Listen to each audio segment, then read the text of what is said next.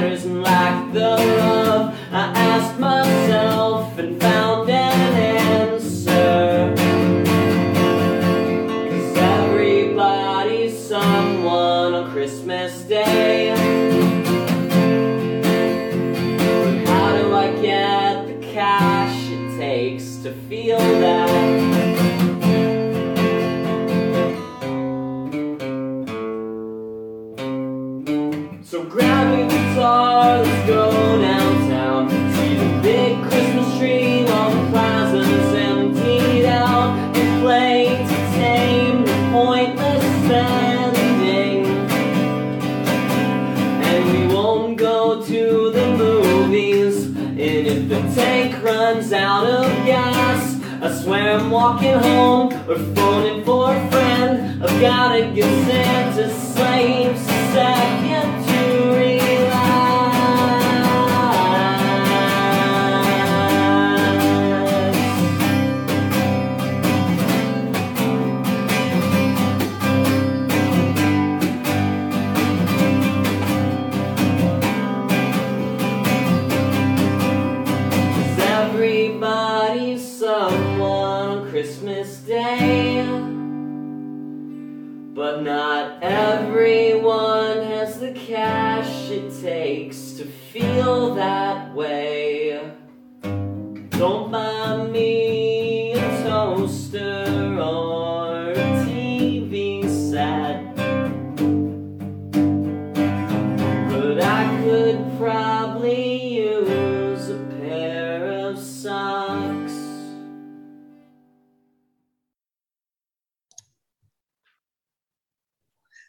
that it announces.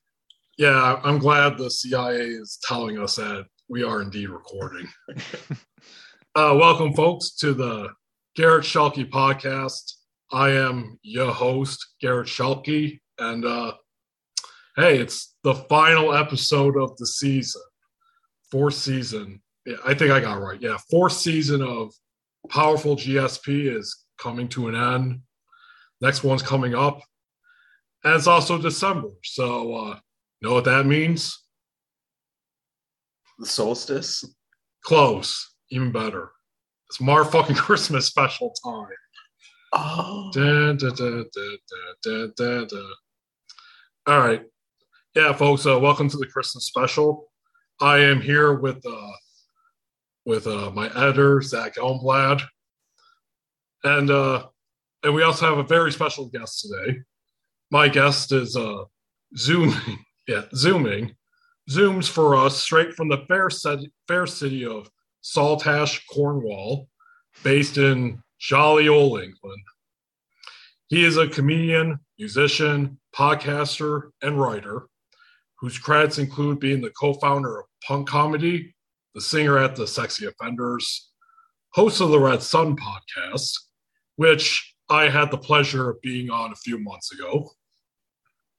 And most recently, he is the author of Your Memories May Contain Sponsored Contents. And uh, alongside my editor, Zach, I can't think of anyone else I would uh, rather end this season of hashtag powerful GSP with. Hey. Ladies and gentlemen, T. Latimer. Hey, Hey, dude. Thanks for uh, coming on.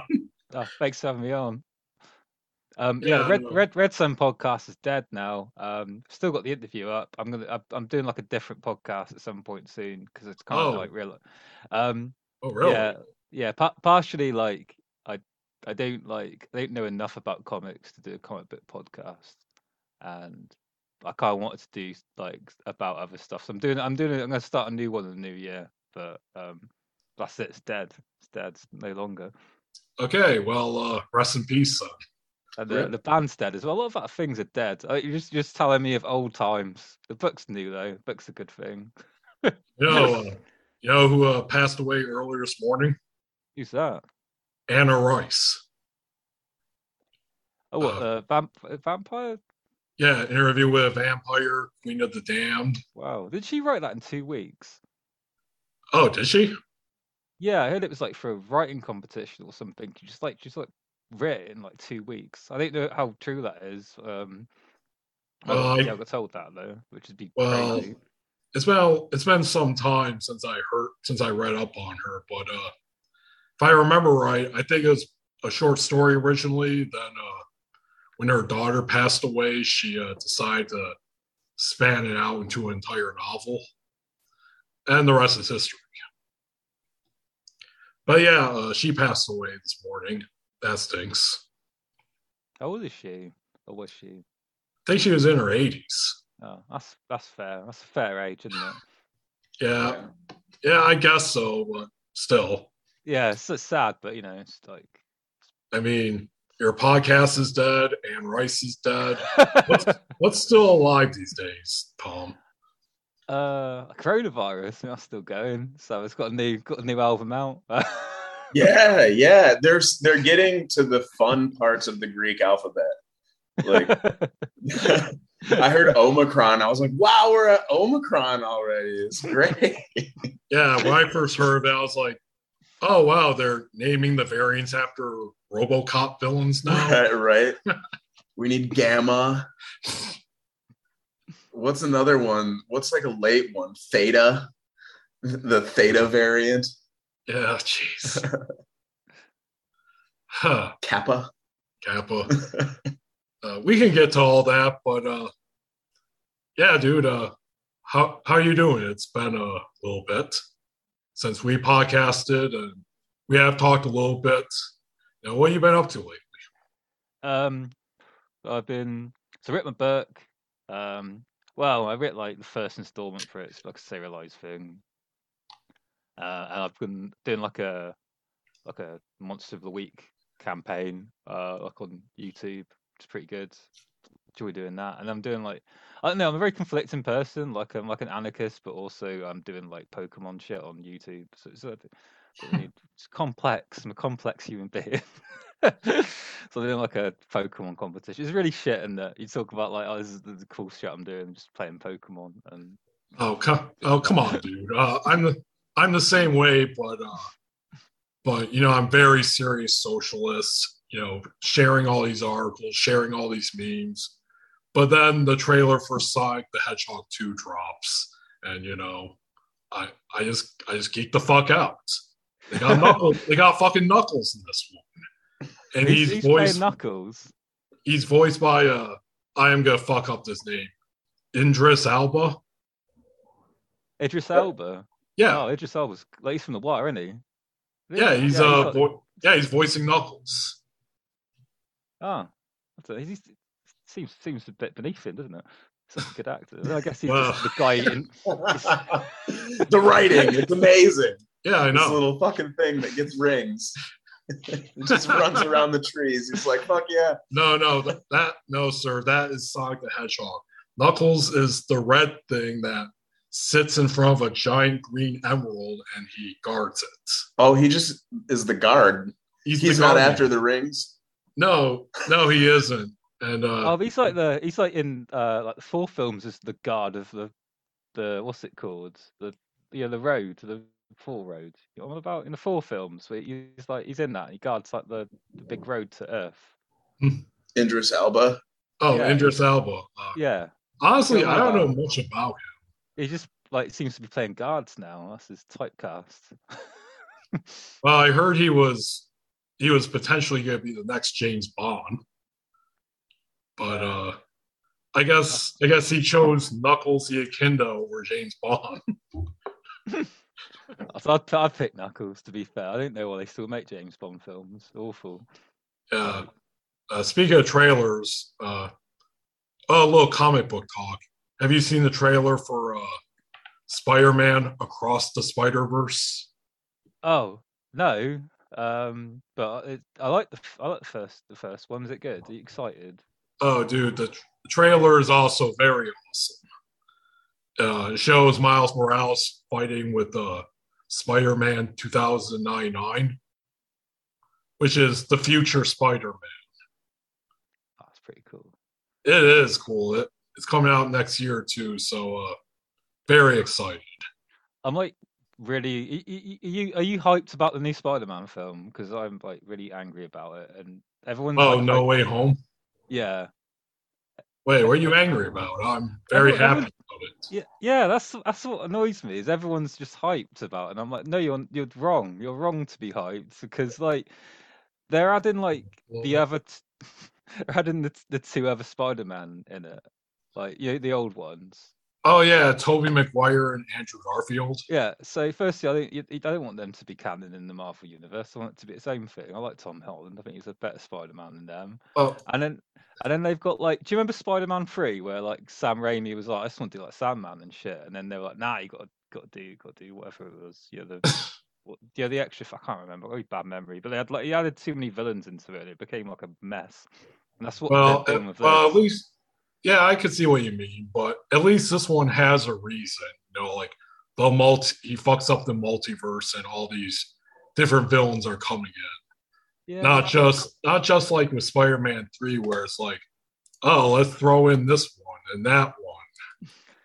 Yeah, we- we've got the multiverse film though. We've got like Spider Verse. Just, just keep that. Just, I, do what I wanted? Like, just, just get Kingpin. Have have him have Vincent D'Onofrio as Kingpin. It may still happen. I mean, uh, That's just should have been a a- Spider-Man film. they're gonna have uh, Daredevil from the Netflix series. He's gonna be in this film. I guess he's Peter Parker's lawyer. Yeah. See, I was hyped about that. Like, but there's, that's too much. It's too many things. I think. Mm, I don't know. Uh, I'm trying to be optimistic here. you know, you know me, Garrett Shelton, just Mr. Optimism, Mr. Everything's good, everything's happy. That's, that's exactly how I know you to be. God, I am. perfect description of your character and outlook. You know what? I I can't lie, to you guys. I am so fucking sad right now. it's December in Michigan. oh yeah, it's it's very depressing here actually, because it's very cold. It's very dry. It's kind of a wasteland actually. How about uh where you're at? How's uh winter in uh, Cornwall? Cool. Wet normally. Normally just wet. Lots of rain and wind, which is not a combination. I remember once one winter I got like a cigarette out of my pocket and like I went to go light it and the, the rain just, just got so wet it just evaporated. Huh, Been do, there. Literally like walking through water sometimes. Huh, do you uh you get more snow or rain during the winter? Rain. Rain. We get like um like up the country there's like snow. But I just here it's just wet because it's next to the sea. It's just salt in it. Just didn't get any any good shit. Just just wet. Okay. Do you get snow? Oh yes, we do, but uh, a lot. But due to climate change, which, as we all know, is just completely fake, made up by libtards. But uh, no, due to climate change, it's been really on and off during the years. Like some years we'll just get piled on, just polar vortex, smack, or others like right now it's it actually rained like what two days ago just wiped out all the snow. But it's very cold still. Yeah, just Yeah. it hovers around freezing. Uh, kind of mid January, early February, it'll go pretty far below freezing. The wind chill will be really bad. We live really close to the Great Lakes, so instead of what you were describing with the climate being sort of the the salt from the sea air sort of depresses the precipitation into rain it doesn't it, it- lowers the freezing temperature so it doesn't ever become snow but with the great lakes all the water evaporates and then there's these bands of um like horizontal stretches uh, uh, across the state where we get what's called lake effect snow, where like every once in a while, randomly, it'll just dump, you know, up to your up to your waist of snow, and like we have trucks and like entire um like systems for dealing with it, like on the highway there'll just be like every every 20 or 30 miles there'll be like a big ass pile of salt that trucks just come and pick up and they just distribute it all over the roads. And then um, that does the same thing as the the sea air making it like not melt as as readily. But yeah the, the snow just piles up around here. Sometimes it it lasts for six weeks. Sometimes it lasts for like four months so you never really know Do you ever you ever got snowed in? Has that happened before? oh yeah Oh yes. What's Oh, that yeah. like? Do you have to prepare for it? Do you have- Yeah. is that a thing you need to, to consider in your life? Well, yeah you got to make sure your pipes don't freeze if you're not at home and you leave the house like you got to make sure you keep the the furnace on to a certain level uh, you always want to make sure that you have food because there'll be like grocery store runs like in the same way that like covid had like runs on certain products or sometimes the entire store like if you find out there's going to be a huge ice storm or a really big snowstorm everyone will go to the local grocery store and just buy everything. And so you'll go it like I used to work at a grocery store and every morning after a storm we'd have to like go take all the shit off the truck and just like put it like the entire grocery store would be empty like every box of cereal and every every like piece of broccoli and like head of lettuce and like bag of pasta everything would just be gone an empty building What's, Yeah. Have you have you ever been snowed in somewhere that's not your house? that it's it's really hard for that to happen these days because they they take care of it as the day goes by so the trucks will be dispatched they'll have it cleaned up and ready. So every like all the mobility is still there. But like back in the 90s definitely like when i was a kid or like really young teenager there was definitely days where they just shut down school like no one would go to work. If you went outside like the cops would just be out on the streets and they'd pull you over and be like why don't you just go home? There's no reason to be out. Like it's so dangerous. Just don't do this so it, it definitely like society definitely shuts down in the really really really bad conditions but where we're where we are it's not really like that anymore as you as he was saying. Whether it's climate change in aggregate or just kind of the the general fluctuations of being in our particular microclimate um, the last few years have been pretty light on the snow but it still snows it just doesn't stick and pile up. It's just gone the next day Yeah, I have uh, been snowed in other places because uh, my family lives up in northern Michigan, at a place called Alpena. Yeah. I can do this since I'm from Michigan. Our our state's shaped like a hand, so we can do this. We're like down here. you gotta put it up so it's Oh, on camera oh, sorry. Yeah. We're like right here. My parents' folks are like up here, pretty high up, very Yeah. rural area. And uh, I've been snowed in a couple times when I visit in the winter.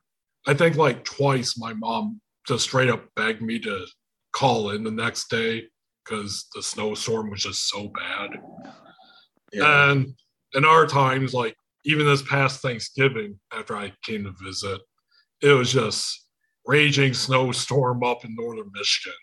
Get down south though, perfectly clear. yeah So it also like depends on where you live in Michigan.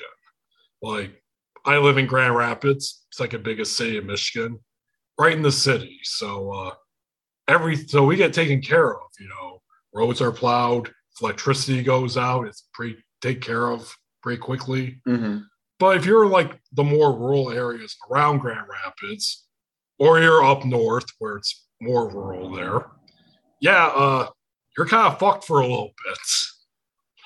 three days a week maybe Yeah, nothing too bad. You can wait a week. Well, I mean, that's what they tell you to prepare for. Make sure you have fresh water and canned food so that you can eat, you know, Yeah, that kind of stuff. I've definitely had my furnace go out in the dead of January with like below freezing temps and like had to turn on the oven and like put fans to distribute heat throughout my house and stuff Yeah. like that.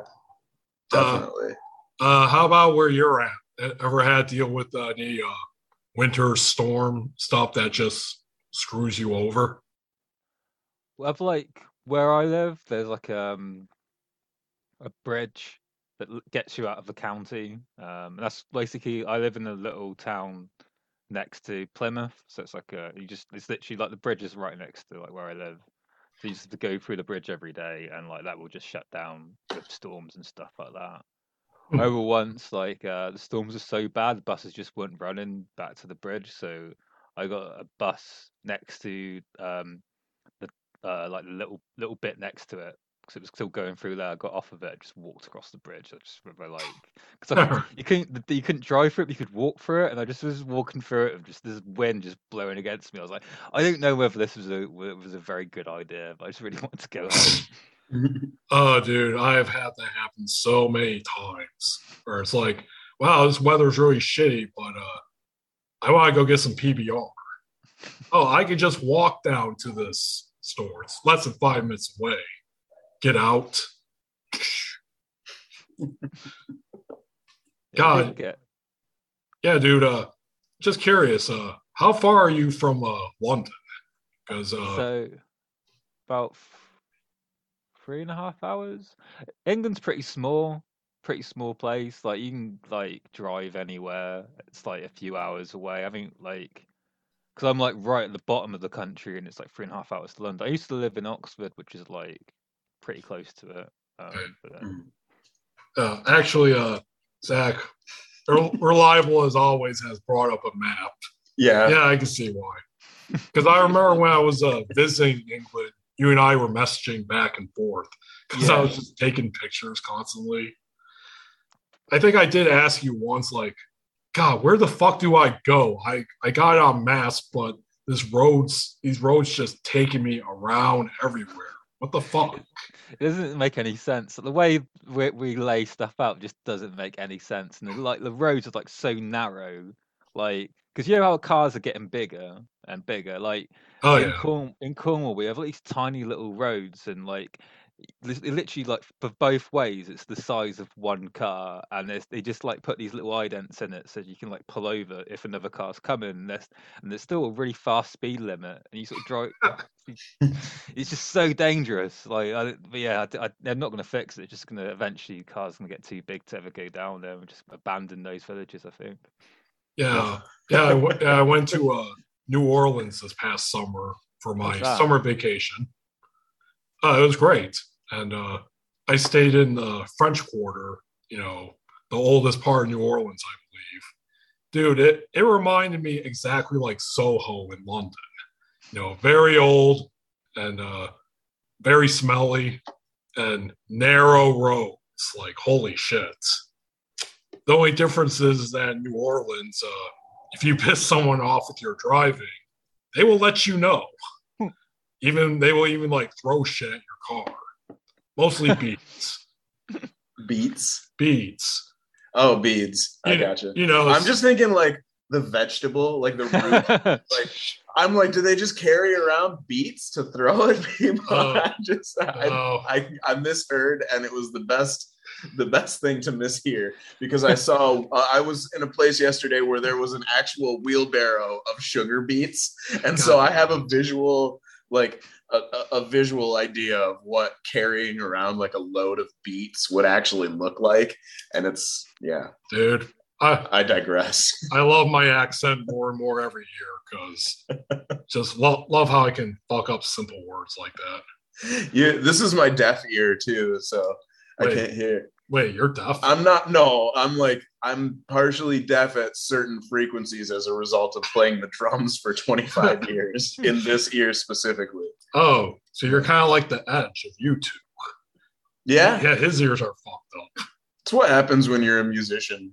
It just is a thing. Wow, you re- you reacted a lot better to that comparison than I thought you would. I am the edge. it seems like a horrible thing. Like, just if you love music so much that you'll you'll probably end up losing your ability to hear. It's like yeah, I, it, it's sort of like a a, a sacrificial organ, the ears in this case. Like how how badly do you want to experience music as part of your life? Well, if you if you really want to be part of it and you don't wear hearing protection because in 1998 no one was wearing head e- earplugs like Hearing protection is gay. Right, yeah, you get punched right in the face for doing something like that. You're like, "Well, you don't you you pay to pay to come here and you don't want to listen?" Slap. Hey, you, you don't want to go deaf like the rest of us? exactly. I mean, that is certainly the mentality. Come on. Yeah. What, you think you're better than us who have constant ringing in our ears? Right. Man, all those old guys that that that used to go and like drink cheap beer and go to like metal shows and show up with like steel-toed boots on and literally just kick the shit out of whoever fell over like you know these days if if you're if there's a circle pit or something and someone goes down you're like help that kid up Yeah. right no dude back in the day they just start kicking like that's why you didn't want to go down because they just start stopping you they're like all right meet No, I, I don't mosh anymore because I'm too fat and too old. But oh same but even in like my early mid twenties, I did get like metal mosh pits. No way. I was strictly punk mosh pits, especially Yeah. pop punk, where like you know you're jumping up and down, and you'll bump into each other, put your arm around, and yay. Yeah, it's it's fun. It's like a fun a fun thing. Metalheads Yeah. are just dicks. They are the worst. There's yeah, there's some serious punching going on in metal Dude. pits, or at least circa We're- 1998 for Wor- sure. Worst metal fans I've ever encountered, Slayer fans. Been there. I like Slayer too, but their fans, God, fuck them. Ministry was probably the worst for me. That was tough. what's what's the what's the story behind the, these fan interactions? Okay, I'll go first. Uh, me and my coworker, Chad, let's call him Chad. Uh, we went and saw Slayer at Van Andel Arena, the big arena in Grand Rapids. And uh, first of all, I must say, you know, Slayer, legendary thrash band, one of the big four. Dude, cheap ass tickets to see them. hmm Unlike Metallica, where it's like two thousand dollars a ticket. Yeah. Yeah, but uh, we got really good seats for less than eight bucks or something. So we're just sitting there, and uh, already I can see like tons of dudes with like fucking Nazi lightning bolt tats and shit. God. There, there's that, and uh, people, of course, were like throwing shit off the higher parts, and uh, two guys thought I did it to them because I was like standing up and like taking a picture with my phone. So they look up and they just start yelling. One of them was like a younger dude, and then another one was like old, bald, goat face looking motherfucker. Just yells, "Fuck you, you fucking f word! Come down here and do that to us, f word!" A lot of that. And for some dumb reason, I was like, "I didn't do it. I didn't throw anything." You know, that continued till Chad grabbed me by the sleeve and like pulled me down. He's like, "Stop fucking arguing with them. You're not gonna win." Fair, fair assessment. there is no arguing with meatheads. Yeah. Other than that, the rest of the show was great. Slayer was awesome. Anthrax was performing, but they like cut their thing short for some reason. God, I forget the other band. And uh actually at the very beginning, maybe it was Ministry. Megadeth. No, No, no, only if only it was Megadeth. I saw Megadeth and Slayer at the same show once in Grand Rapids Nice. with Anthrax. When Well- was that? That was a while ago. Yeah. Well, very quickly, uh okay, I don't know if I or you know, but uh who was the metal band that did that cover of Dead Kennedy's Nazi Punks Fuck Off? Was it Napalm Ministry? Death? Is it Napalm Death? Yeah, Napalm Death. Yeah, that was who it was. Yeah, they performed first and they were awesome. And they finished their set with their cover of Nazi Punks Fuck Off. I I saw I saw Napalm Death at Boomtown uh, a couple of years ago, and like I was like really, really, really, really, really fucked on Mandy, or Molly as you call it, and uh, Very I don't know why nice. they're- they're two different two different names. I don't Right, know why two chicks, but they both end up with M because of the Yeah. MDMA. I love it. That's perfect. um, I like I took way too much, like because I was making the bombs and I just made these like hefty ass bombs and like I I I, I got to Napalm Death and like they just came on stage and it was like the most loud loud abrasive thing I've ever heard in my life. And I would have loved it if I hadn't have been like eyes rolled in the back of my head like Oh, you know when you're so high on MDMA that you like you just you just can't you can't do anything really you just like you're so out of it you're that sort of Yeah, zombie mode I of did- it I was I I did Molly twice, but luckily that never happened to me. oh I took I- too much I I was just in love with everything. And I did feel like too hot for a second. That's, that's what you want. That's the optimum effect. If you if you're not like greedy, you know, I just want all of it. I want all the good feelings, and I just try to have maximum amount of good feelings. And I try like Icarus, got too high to the yeah. sun and just crashed at an Napalm Death concert. And like, so I was there, and like, I would just like basically like uh like like like a, a, a tennis ball in like a game of like fucking I don't know tennis. just, just being banged around by all of these like because I just a mosh pit like started straight away. And i was just sort of near the front but somehow i just got just like battered into it. And i was like unable to just do anything. And eventually I had to go find my tent. And i was sick and couldn't find the tent and just was wandering around being sick for about hour and a half when my friends were watching napalm death. So yeah like moral of the story like kids if you're going to do drugs don't be greedy. Just, No. just take enough Uh, I think I think metal would, unless it's like really melodic black metal or something. I couldn't do drugs like that at No. no show. That was no terrible way. idea. It was a terrible ide- idea. I wasn't. I I was gonna just drink for it, and for some reason, just drugs came to me, and I was like, "Oh, so I'm on at Doomstar." It happens to all The drugs. Drug, tell you, I drugs come to me too, my friend. I understand how this works. It is it is a confusing process. You just wake up, you don't know what's going to happen to you, and then all of a sudden, there's just shit in your hand. and You're like, "Oh, should I eat? Yes, okay." Well, As a famous musician and unfortunately sexual predator, Marilyn Manson once say, "I don't love the drugs, but the trucks love me." Oh, do you know what I found out was who I found out was a nonce yesterday. Oh wait, nonce. That's uh. A pedo in in in, in Britain. Oh yeah. Do you want Who? to ruin someone for you. Sure, go for it. Uh, Jimmy Urine from Honest Self Indulgence found out he was a nonce yesterday. oh no! Yeah, Oh, I I- know. oh, That's my. I- I like. I really like mine. The self indulgence. and I was like, oh no. I've I've known I've heard of that long ago, but I didn't hear of it before, and I was I like, didn't I, either.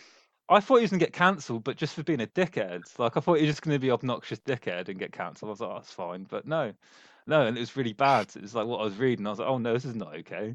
This is. Just, I kept reading the article and it kept getting worse. Fuck, I just moved my records this weekend. I'm like, I like I had one bin that I'm like, okay, these are the ones I definitely want to listen to. I definitely threw some mindless self-indulgence in there, man. I'm like, oh, it's been a while. Like I haven't I haven't listened to this record in a bit. Toss that in the bin. Well, Can't that's- that's, Well, my favorite that's- things doing at the moment is just like you know, like when you, you, you- people spoil TV shows for you. It's like I'm, I'm spoiling Yes. music. Just go, oh, you know, that- you know a singer you love, nonce, mate. No, no good. You can't listen to that anymore. can't enjoy that music. It's all about little girls. That's, you just gotta like casually remove all the stuff from your collection. there's been no music soon because apparently only pedophiles make good music. Exactly. It's just, uh, no, the, the only the only thing that be like appropriate to listen to is like you know like nature sounds you can buy from like your local drugstore. You know those CDs for like Yeah. five bucks. Well, you know, Michael Jackson kind of survived this by dying Yeah, yeah, at no. the exact right time, so that he was. no, never- but everyone's saying it before he was dying, they weren't they? He just but it wasn't proved. In fact, it was. It was like a like he was acquitted. So like, either either there was behind the scenes payments, and I mean all that is to be determined. Like, there's definitely been a lot of allegations, but nothing was ever proven in a court of law, and so. so in in the way the United States works, man, the Ugh. the the court of public opinion, right? Like if you can say, well, it was never proven that he touched kids. It was never proven. Everyone's like, yeah, he gets a pass. So it's like you'll be in the grocery store and you uh-huh. just hear Michael Jackson tunes and you're like, wait, I thought that this was supposed to get taken off the playlist. Nah. Nah, man, he died too soon for cancel culture. He made it. He's on the Mount Rushmore of like pre-cancel culture people who should have been canceled. Uh, I don't think that would have ever have happened to him. I think he would have not got cancelled for as long as he lived because he had so much money and such good lawyers. I think that's the only reason Yeah. he got.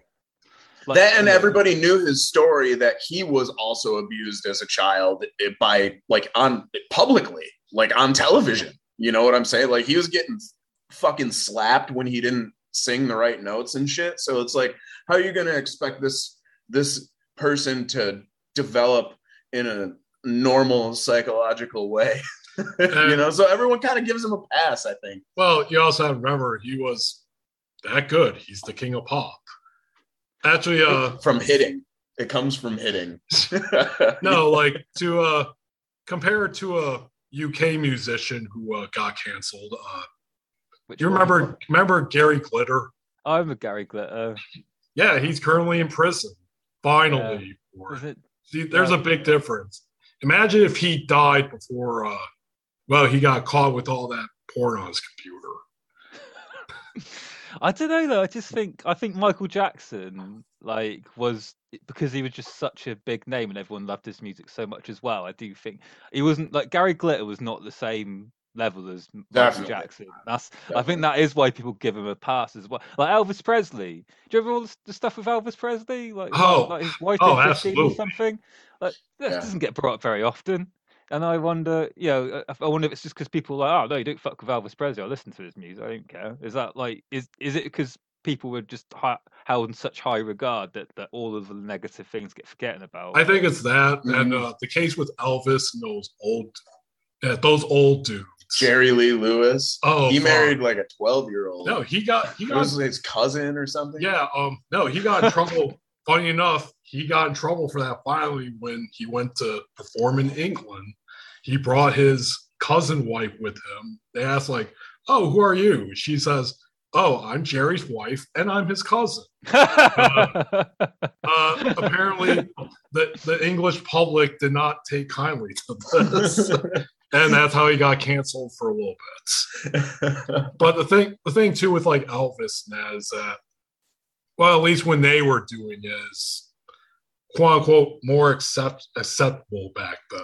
I have I just have to sidebar here because traditionally maybe it's just like a hierarchical separation because isn't the monarchy pretty much all cousin fucking? Like I'm all the way certain. like a thousand years back. Yeah, oh, exactly. definitely. Yeah, double standards. What it is? All Right, right, exactly. You guys all you, you rabble, you don't get to fuck your cousins. I think we should cancel them.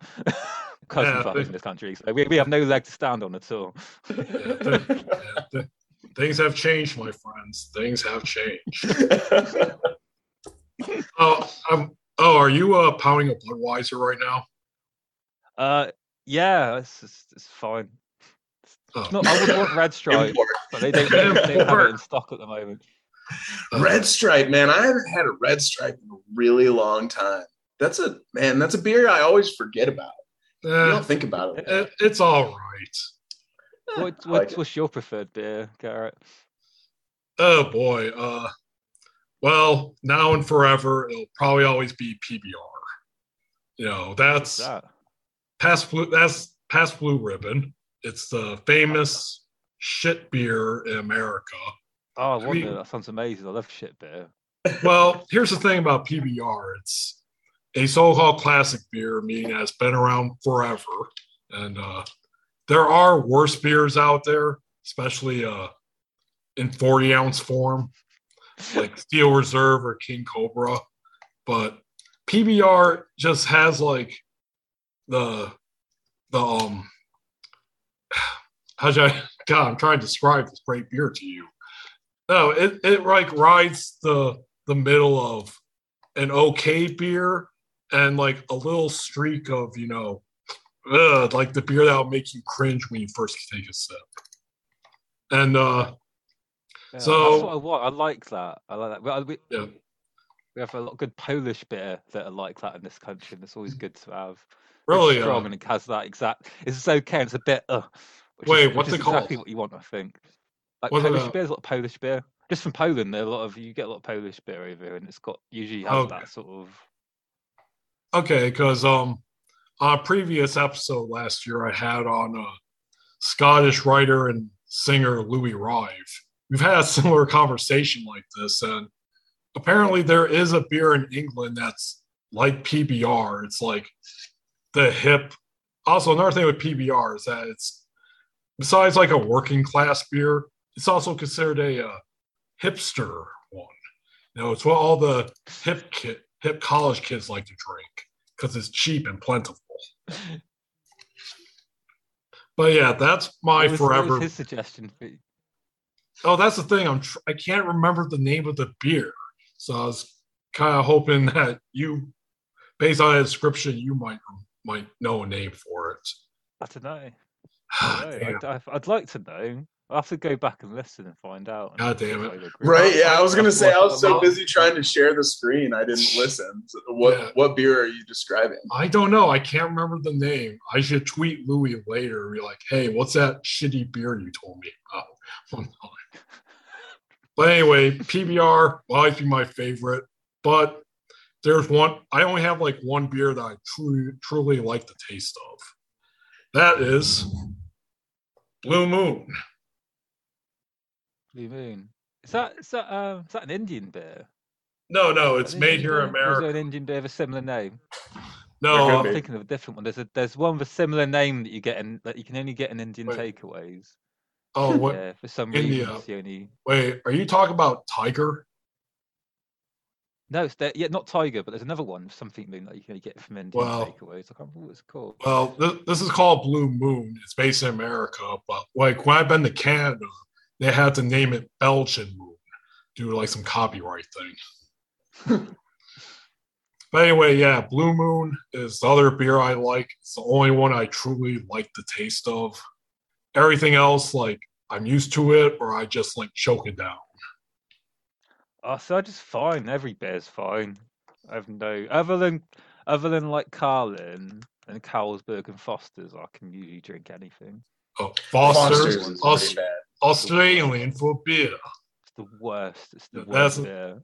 I've I've like, y- y- like sometimes you go to a pub over here and like the only beer they have, well, lager, is Foster's, and you're just like, well, just Yeah. can't drink it. That happens here. They get a deal on it. The dis the distrib the distribution company gets like a huge pallet of it, and so they'll put it on sale for like a dollar or two dollars. And we call the cans oil cans. It's like a it's like twice the size of a Yeah, normal they're, can. yeah, they're big.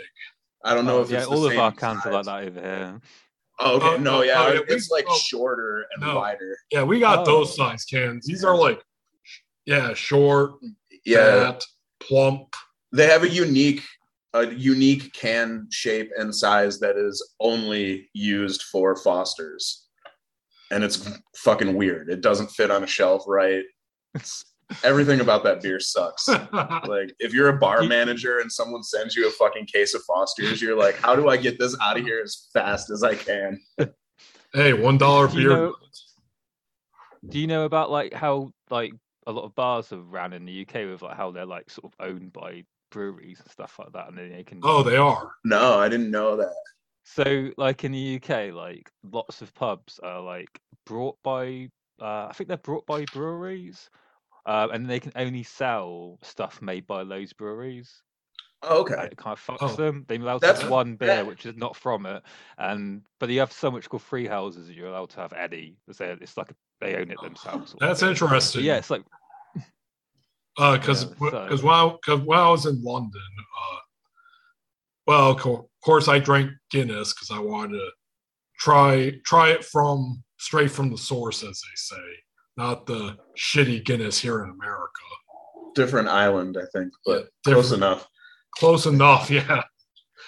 So so I drank Guinness, and uh, I also I can't remember the name, of course, because it's been two years. But some local craft beer that was like really good.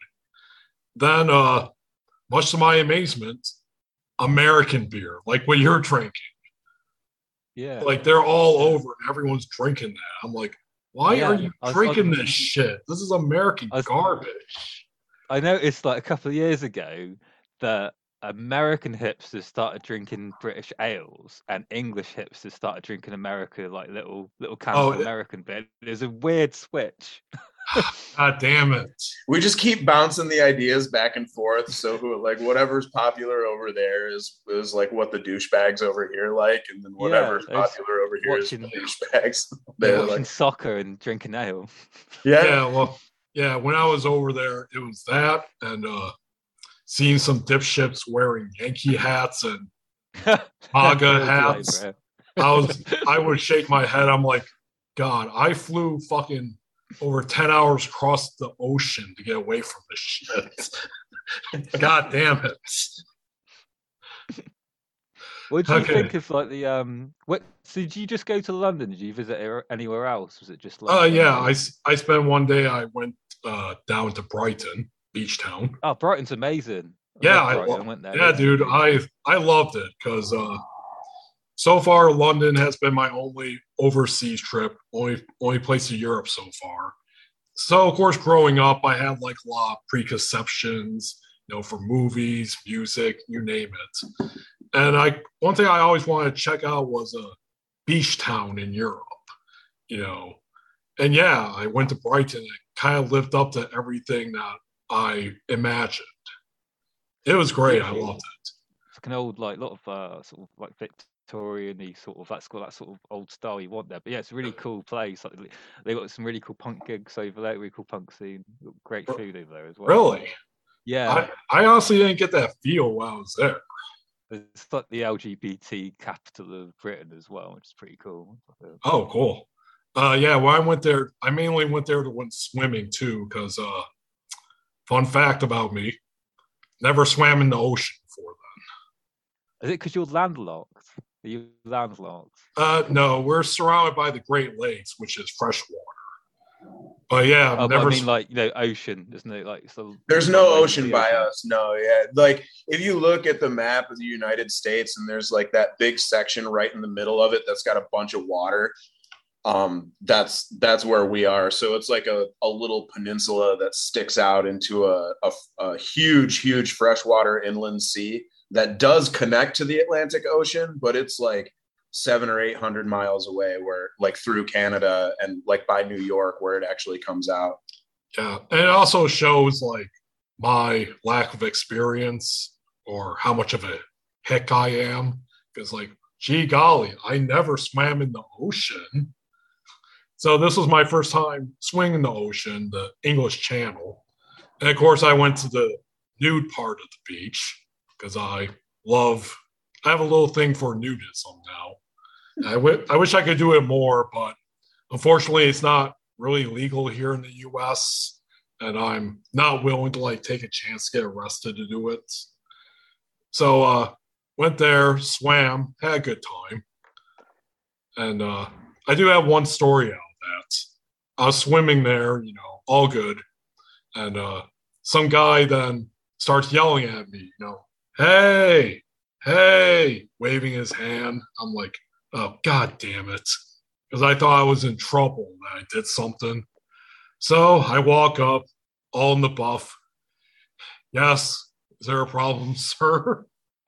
He said oh no no problem. I just wanted to warn you that uh, there's a school of jellyfish over there by the pier.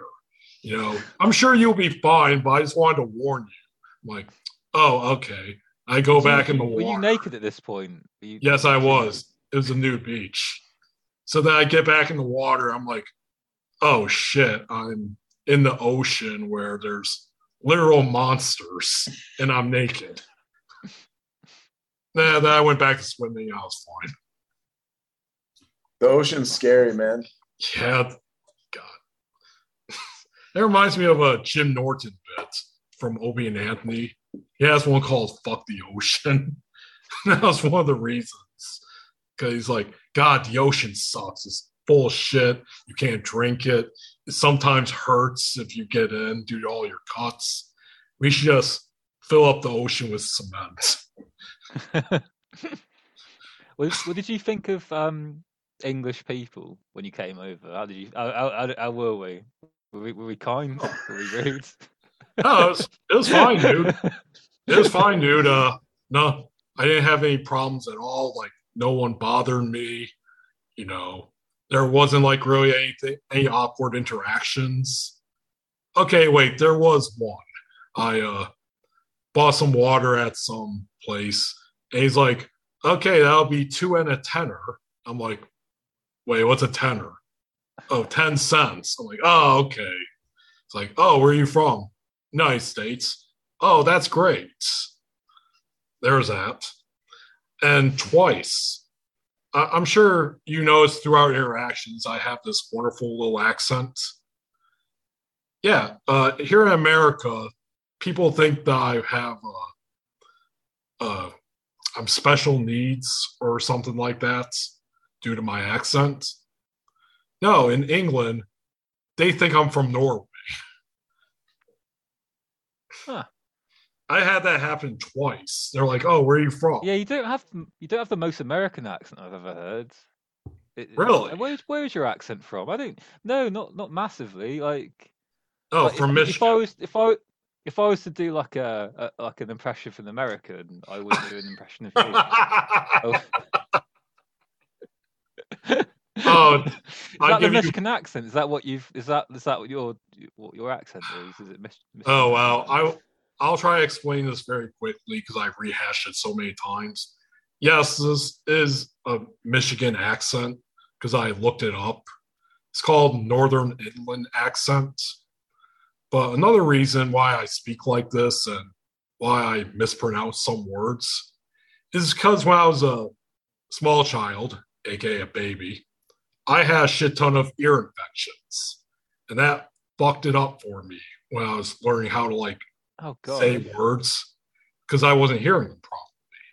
So it'd be like, okay, Gary, say tree. I'll say three.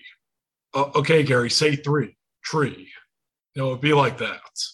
So I had to go through speech therapy for like four or five years of when I was in school.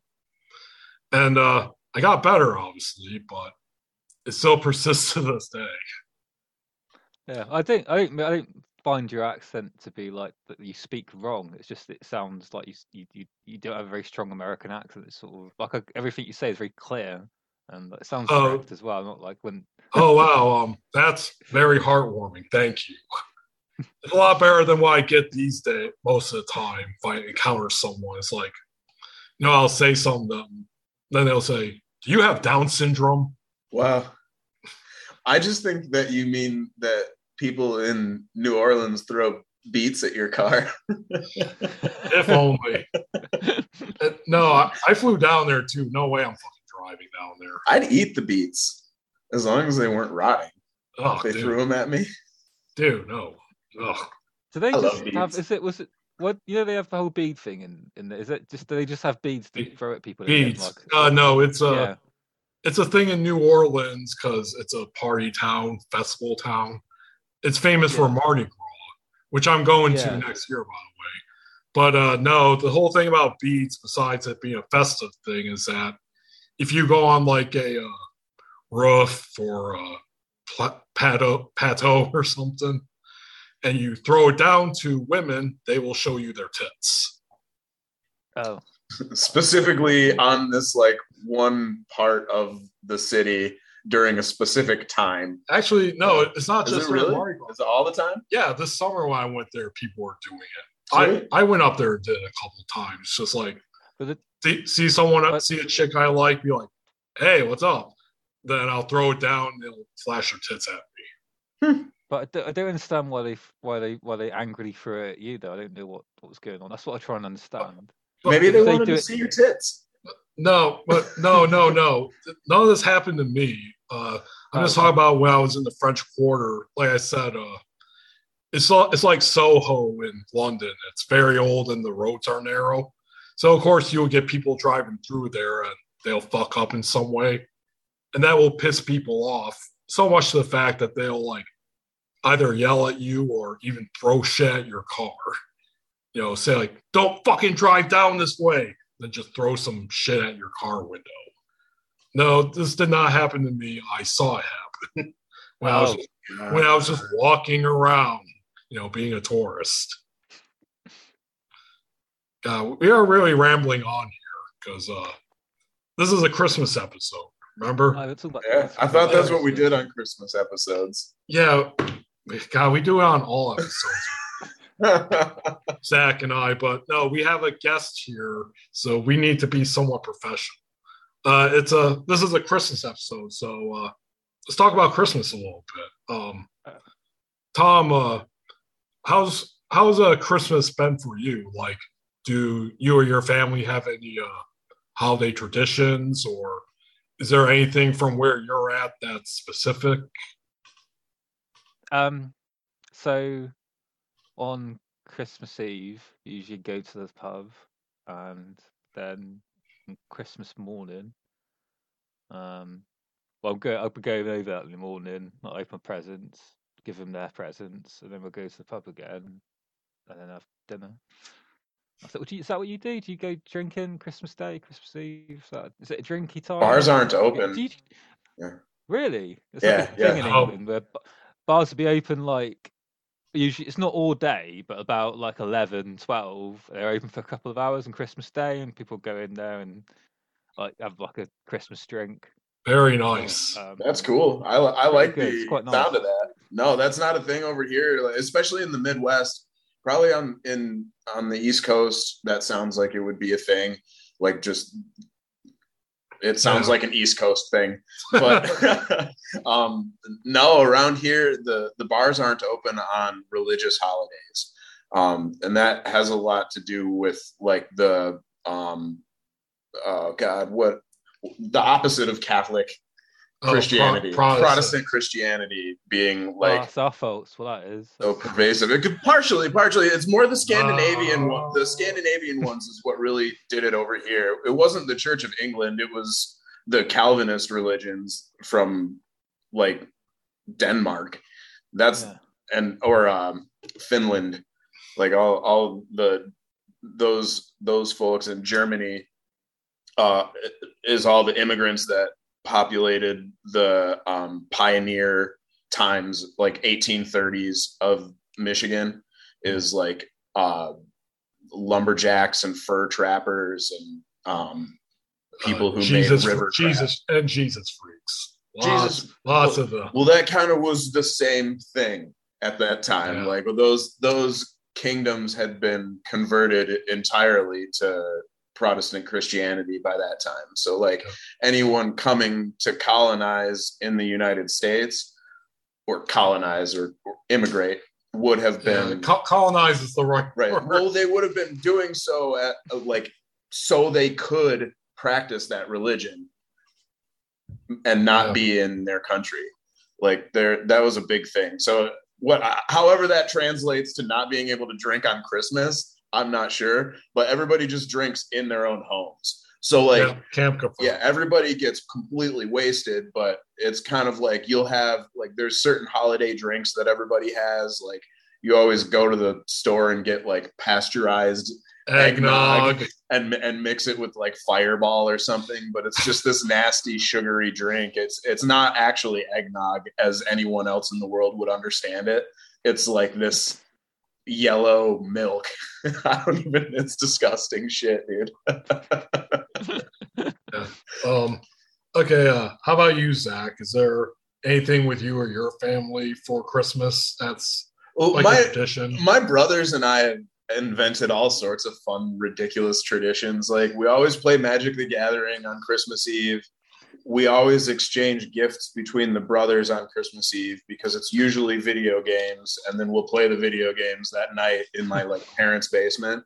And then uh, we always watch the Onion movie because The I- Onion movie. yeah, the Onion movie because I think What's- it's what- hilarious. What's, what's the Onion? the like the Onion News Network, like the the Wait. the on the wait, wait, the the satirical. satirical. They made a movie. They made a movie. It's fucking hilarious. You should watch it. Okay, I've never heard of it. it's great. All right. I'll so watch it Christmas Christmas Eve. you should. You should. It's it's hilarious, man. It- I believe it came out in 2008 or maybe 2010. So the the humor is kind of dated. Um, 2000s humor. yeah, it's Yeah. it's It dates so quickly, doesn't it? It does. It does. I mean, it's mostly racial humor, so like, it's all it's done and it- It's tasteful though. Like, uh, at one point, there's a claim made that Puerto Ricans can spend the longest amount of time gripping iron girders or like hanging from iron girders. At one point, like Peruvians are revealed to have laser beam eyes. Like Steven Seagal is in it as an action hero. Dude, you need to watch this movie. It's excellent. It's excellent. it. So the but other than that, like Christmas morning, um we we like go sit up in the family room and like my mom's sister comes over usually and we have like this casserole shit that my dad makes and we have a bunch of Christmas traditions, man. None of them really make any sense. like we watch we watch the movie A Christmas Story on Oh. repeat for 24 hours Oh god. and like um my parents have like a little a little decoration area on top of the upright piano in their front their like parlor where um it's like a, a bunch of little miniatures of the buildings from that movie and they're all like lit up in this like it's kind of like a miniature train state train Yeah. set almost like where it's like a little a christmas village but it's all from the movie like the Oh, movie I bet- theater I uh, visited the Christmas Story house. yeah it's, it's not far away yeah Yeah, I visited it, and uh, yeah, it's there. It's just like in the movie, and uh, it's it's based in this neighborhood in Cleveland that's really super tightly packed together. mm-hmm. Which I'm sure it was different back when they made the movie, and uh, you can stay there too, but it's like five hundred bucks a night or something. Five hundred bucks Yeah. a night to to like sleep in these shitty beds that the actors did back then. are you familiar with this movie t do you know what we're talking about No, no, No. I, I need Oh, to okay. watch it. Oh. I, I, I feel like I, I feel I don't need to watch it. 'cause It's probably no good, but I kind of No, want to watch no, it. it's so I great. feel like I'm part of the gang. That's what I want. To. I feel No. I've been really left out, not knowing it's about. it's kind of a, a campy movie that was produced in the 90s and it's sort of it's supposed to be like a nostalgia thing for people who were children in the 1950s so like the baby boomer Is it, generation Like, is it, is it Happy Days? Kind of. yeah it's it's kind of like it's it's that same kind of thing where it's like a pastiche of what life would have actually been like back then. And so like there's a bunch of uh, the daniel stern uh, uh, narrates it who's like he narrated a bunch of um like family television shows in the 1990s and then like all the actors and stuff in it are sort of like the adult like adult audiences would recognize them as people who were part of of other comedy films. And uh it's just like the kid it, uh gets his mouth washed out with soap for saying fuck. And like it's it's like sort of depression era. So they they're struggling to have food. And then the dog eats the fucking christmas turkey. And then like the kid wants a bb gun for christmas and he didn't he doesn't think he's going to get it and then the dad gives it to him and he goes out and like shoots a a, a steel sign and the bb like reflects like ricochets back and breaks his glasses but like throughout the whole movie everyone's telling him he can't get the bb gun He'll because he'll sh- shoot, his your eye out. and then so like the narrator's like, I did it. I shot my eye out. And so it's it's it's hilarious. It's definitely like Sounds a family though. movie. It's it's not yeah, it's not like high art or anything Yeah. like that, but it's yeah. fucking That's funny. Christmas, though, isn't it? I, Yeah, oh, yeah. yeah. Well, the thing too here, here in America is that a particular station, TBS now, used to be TNT, they would play this film on Christmas for 24 hours straight, starting at midnight and ending at midnight the next day. Oh, So- I was so that's what- the- So that's what kind of makes it special.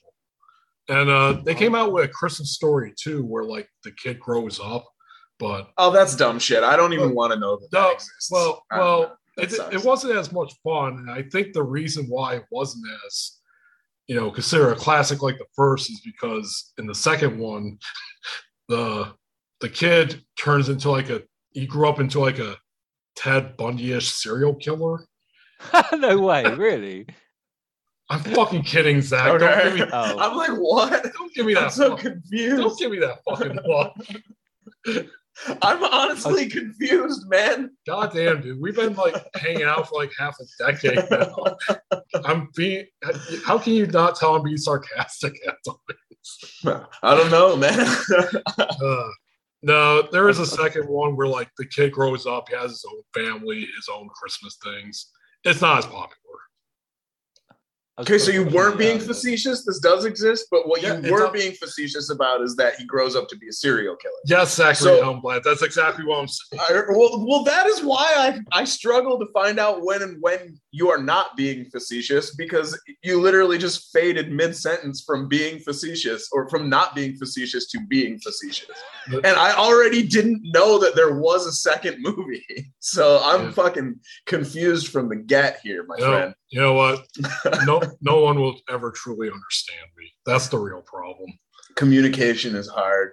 Forever alone. I, Words are wind. I hurt myself today to see if I still feel. But uh okay, for Christmas for me, um, it's kind of divided into like two eras. When I was growing up, up until like the mid twenty, nearly the mid twenty tens, it's mostly uh, I would visit with my family at like both of my grandparents' places. You know, like my mom's side of the family would meet at my grandparents there. My dad's family would meet with their parents. Yeah, that's kind of what we do. Go between grandparents and you know, hang out, eat dinner, drink, talk, smoke, all that great stuff.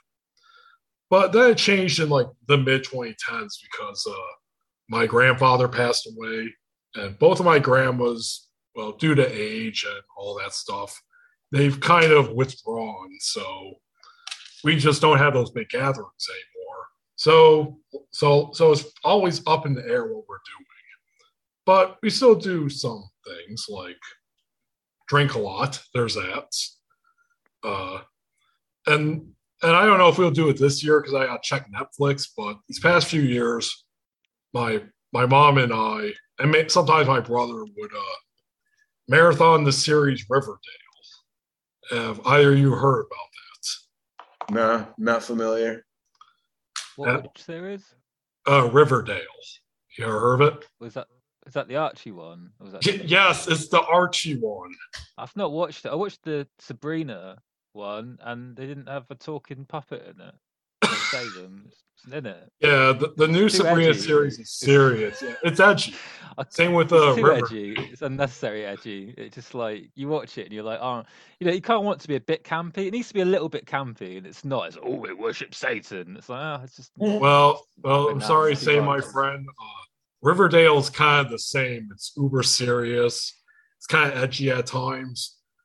the The main character, Archie Andrews, uh, he's not a superhero, but he is easily one of the most overpowered characters in fiction. like he beats the shit out of everyone, from local gangbangers to assassins.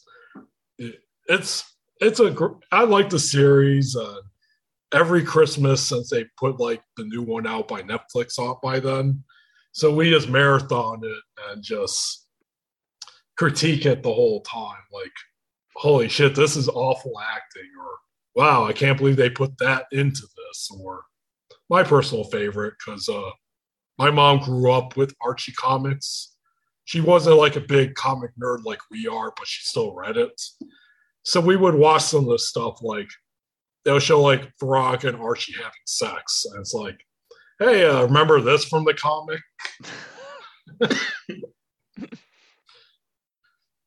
So yeah, uh, that's Christmas around where I'm you get much time off for Christmas. Because you get less holidays than us in the US, don't you? Do you? I thought because we get like six Uh. weeks, and I heard you get, like, I don't think I've taken six whole days off this year. uh, that, uh, that, that's a good one, Tom. You kidder, you. yeah, yeah, we get fucked, man. I work like 20 hours a day owning my own business. Yeah, it's it's bad. It's really bad. Uh, he he has like a, a legit job job where he like shows up to a building and It- works there. It sucks. So, Don't do it. So he, he does have paid vacation, but I, I don't know how many weeks. It's usually not six weeks. You'd probably you'd probably have to work somewhere for twenty years to get that. Well, uh, Yeah. no, it's been discussed many a time, but uh, yeah, here in America, our work culture is a lot more individualist, which means they work you to the bone and they don't give you benefits or vacation time. Yeah. Whereas, I don't know, like, what what's it like where you're at? Like, do you do you guys get like considered fair vacation time or anything like that? Oh, they're fucking us now. They found Oh, they are? fuck us. Yeah. so like, based well, it's it's changing again. So, uh, the last few years, um, people stopped getting like for your basic jobs, people stopped sort of getting like your sort of 36 and a half hour contracts. They'd be getting zero hour contracts, and what that'd be is if they need you, they call you in. But you'd usually get your amount of hours that you'd get, but because you're not actually working those hours, they can not give you any holiday and just sort of pay you the holiday you own, sort of not bring you in when you need to be, and you can't get a mortgage because you haven't got any hours. And all jobs became like that. Oh. But weird, weirdly, weirdly enough, like uh, I don't know, it's, it's been a lot of bad things with Brexit, but one of the good things with Brexit is that like because there's now a shortage of workers, like they're having to actually pay people like a decent wage because there's people kind of can just pick and choose jobs now, um, which is like the only the only like good thing to come of it. Like they're, they're stripping us of all our other rights. Oh. It's pretty We didn't even have any to be taken away from us. Yeah. Oh, capitalism. It's wonderful, isn't it? Yeah. I, my my situation is unique because I don't have a, a job. I just I have clients and and I work. So uh, it's sure, sure, you got a job, Zach. You're my editor. right. That's that's one of many jobs that I have. No, no, that's the only job no, I mean, when you own your own business here in the U.S., it's it's certainly like celebrated as a a, a triumph of the spirit of individualism. You're an entrepreneur. Right. That like that. There's a there's a French word for it. Yeah. So, uh, but in reality, though, there's no real access for you to um, to provide employees with benefits without like severely severely limiting your your ability to run your business because everything's so expensive like you as an employer have to sort of um, compensate for the healthcare costs of your uh, employee so uh, since obviously you guys have n- national health care like that's not a, a factor of your employment but for, for not very long, I can imagine they're scrapping that at the moment. oh oh are, oh okay slowly going, point. slowly Yeah. going.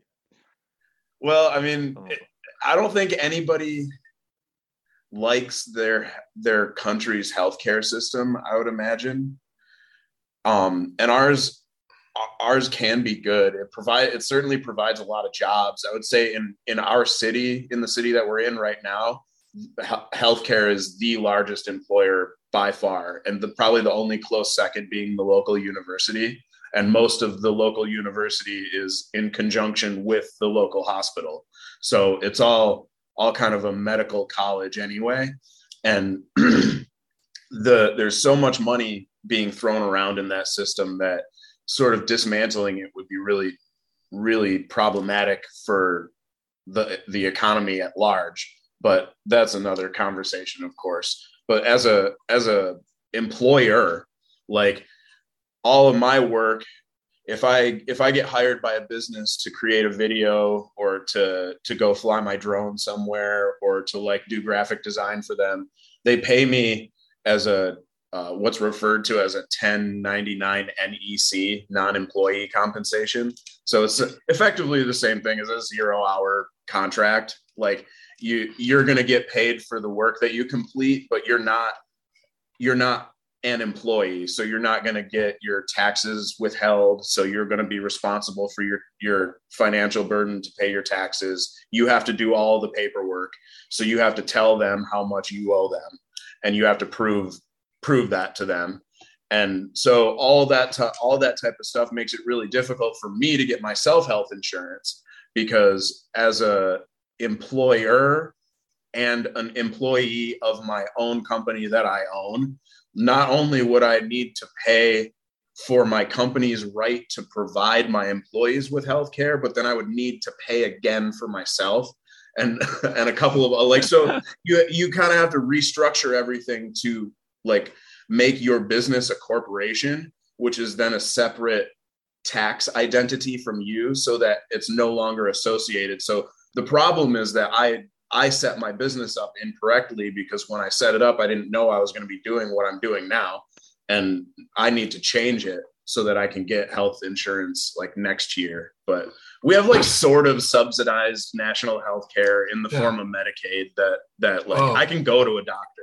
We So, al- well, we also have um, Obamacare, as Yeah. I like to call it, Yeah. but that's just been so fucked over from what originally was that you know it's not even worth really getting on. I'm no longer on it. I'm on my employer's insurance because because it took a couple of years, but yeah, my employer's insurance is cheaper than what the government was giving me. Mm-hmm.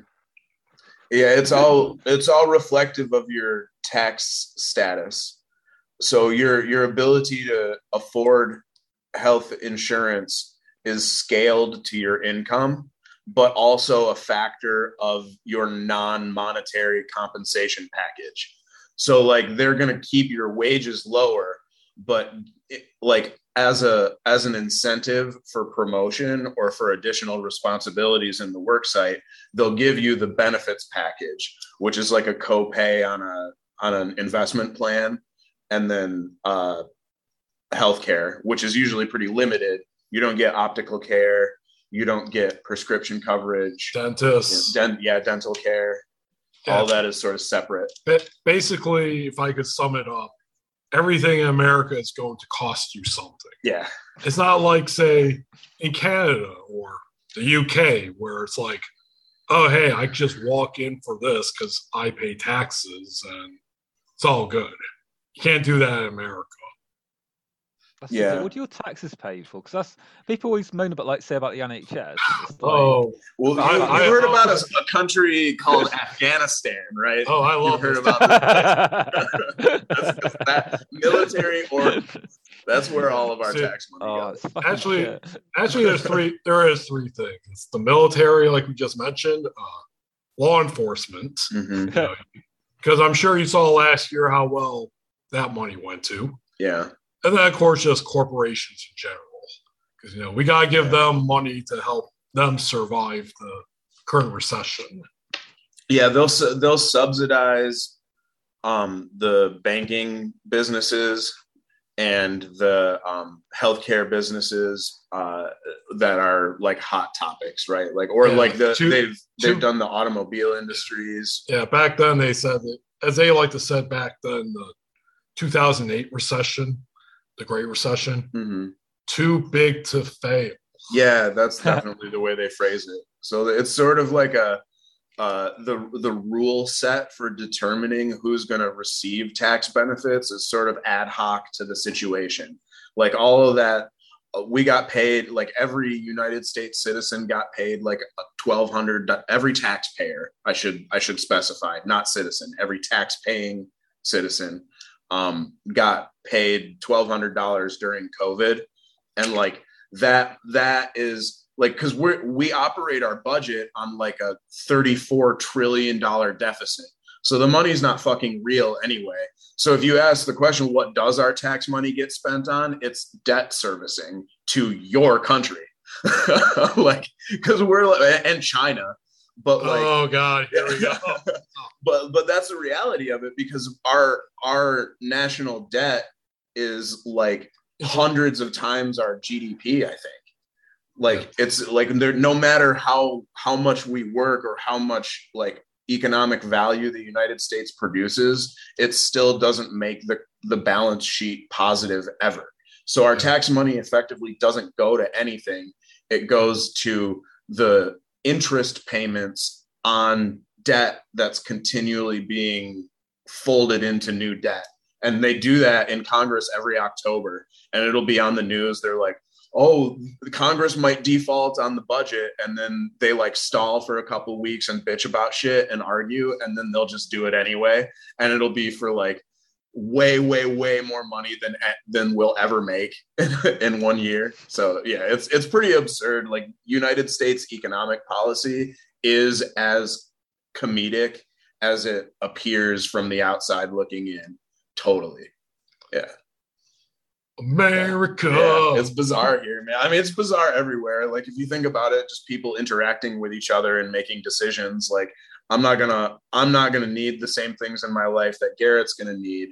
And so if we're gonna make a government that benefits the both of us and screws over the both of us, like the the only realistic equili- equilibrium we could ever find that's that's uh, that has equanimity is wow. he gets fucked 50% of the time i get fucked 50% of the time he you know he's right 50% of the time i'm right 50 actually uh, you and i have already come up with the new the good form of government or society as a whole which is basically we just run into the woods and live like the unabomber yeah yeah friend yeah. of the show friend of the show ted kaczynski friend of the show ted kaczynski Oh, you're gonna get yourself banned from Spotify.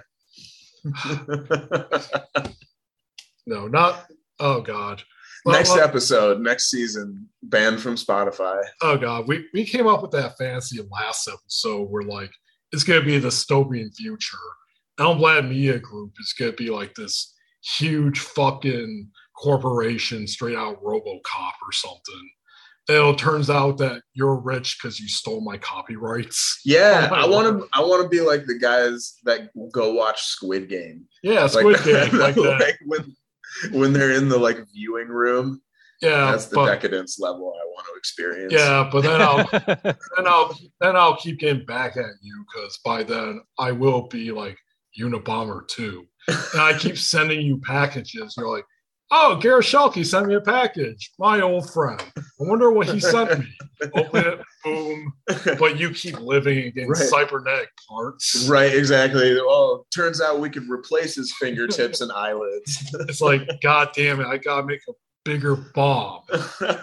Until I finally win because I just make a mini nuke. you know, you know, like how like every like massive like government or whatever in all of the history has gotten to the point where there's so much division between the top and the bottom it just fucks. Yeah, I think we're at that kind of right now. Are we? Yeah, that's what I'm like. Are we getting to that point where it just goes?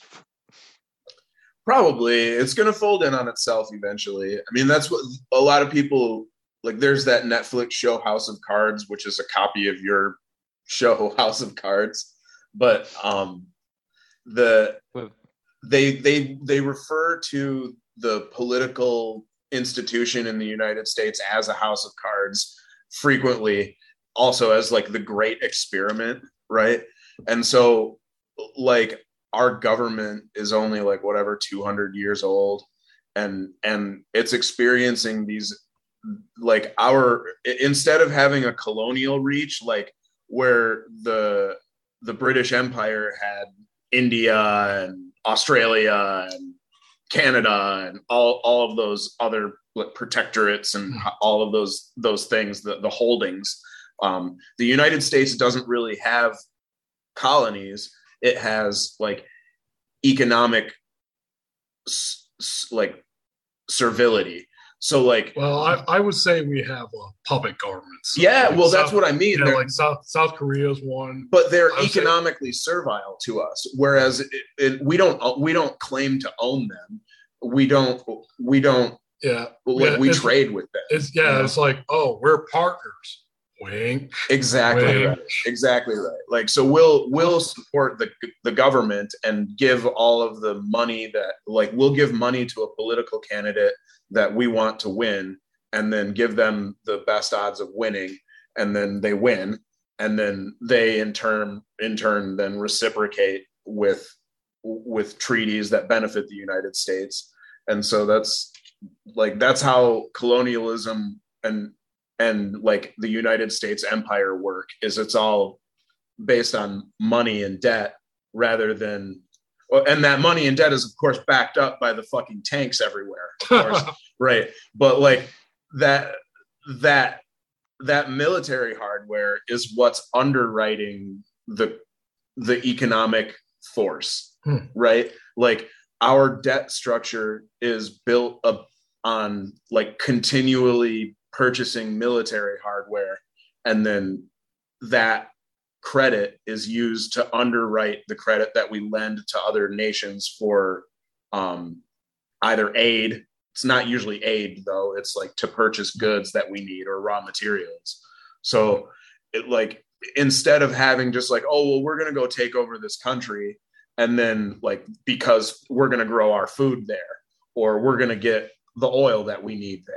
No fuck that dude. We just go control them economically and then they have to sell it to us at a cheaper price because if we drive if we take all of our planes away their their their country falls into complete fucking chaos so instead of being an imperialist nation that goes around and like claims ownership over places we just we let them pretend that they're their own country but we just Yeah. undermine their entire political mechanism I mean, our- the- I guess world. it's- yeah global civics by Yeah. zach elmblad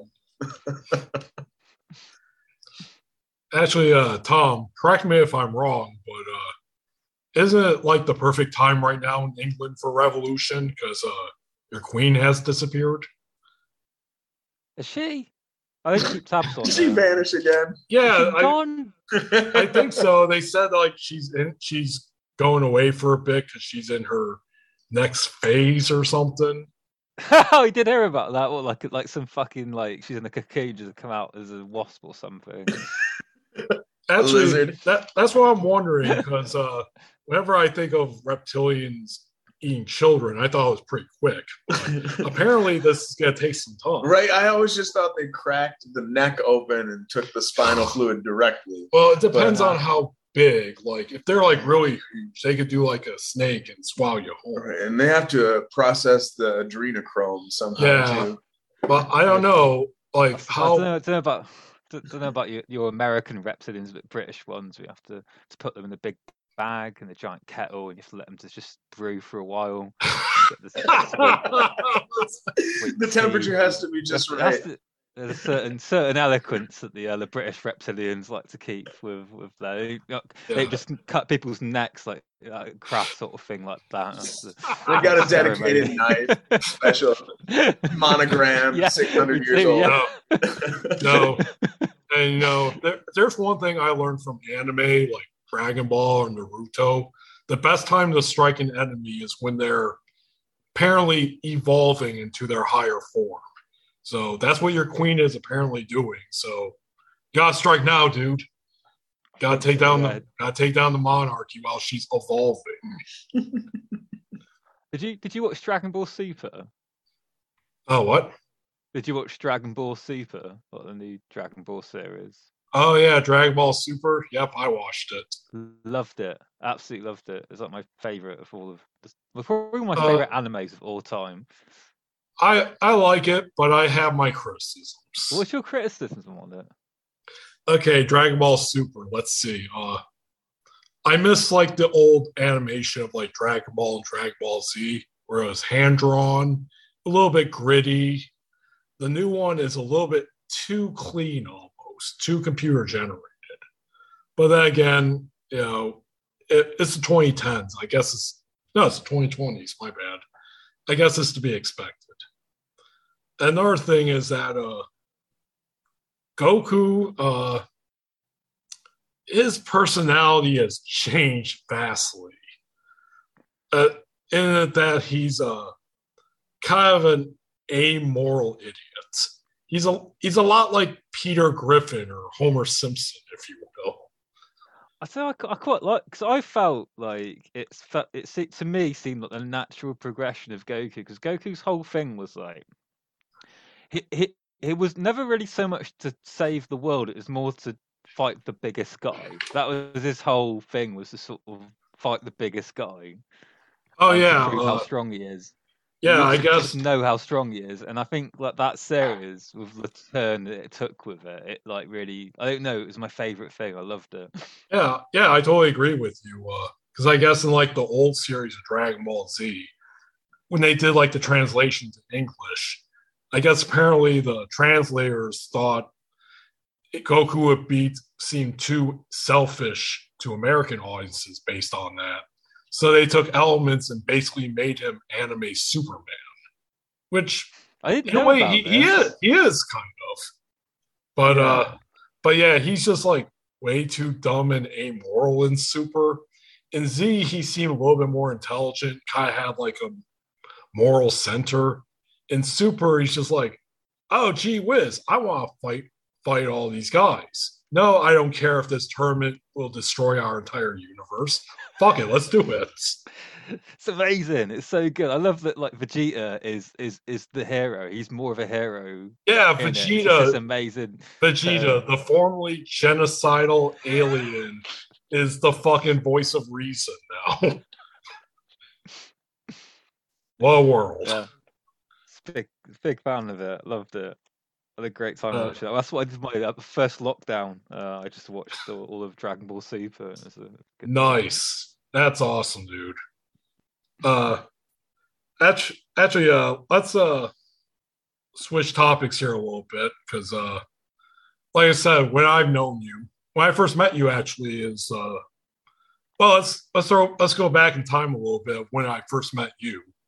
Uh I friended you on Facebook and I first heard of you because uh I'm a fan of a comedian named James Inman. And uh, when I was looking him up on YouTube, I found an interview that you did with him on one of your very old podcasts.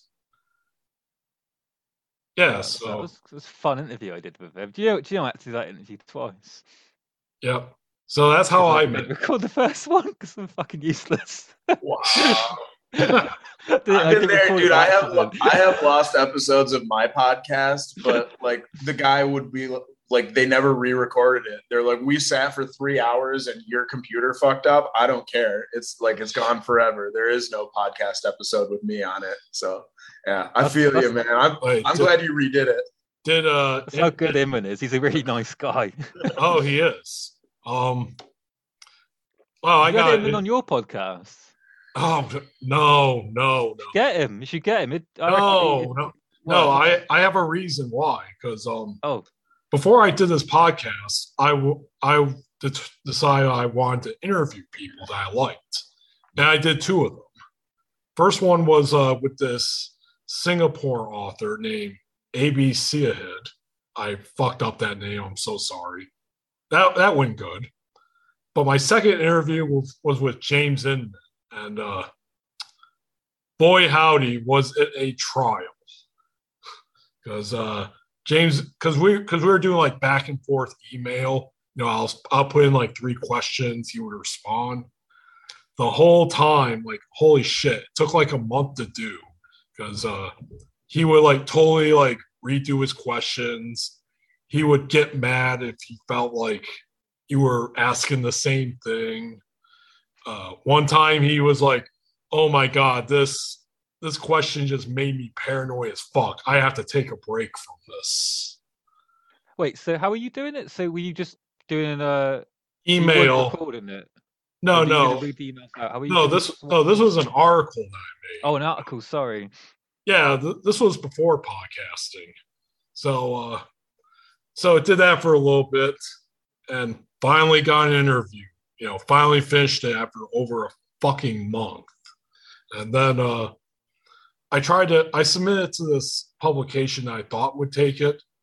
Never got a response back which sucked. Uh, it's not because of inman's fault. I don't know why they never responded but then he started like bugging me afterwards like hey when's it going to be published? I'm like i don't know. I'm trying to find a place for it. Give me a sec that went on for like a month then i finally found a place for it and he had a problem with it Oh, what was the problem? Uh, hold on. God damn, this is so fucking stupid.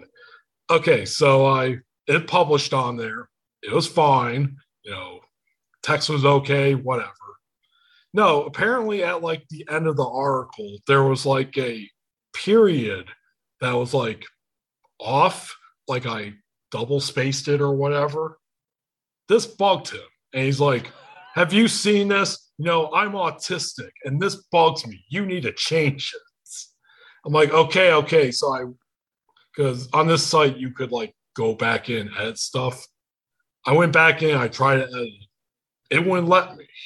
I don't know why. I just could not like backspace this fucking period.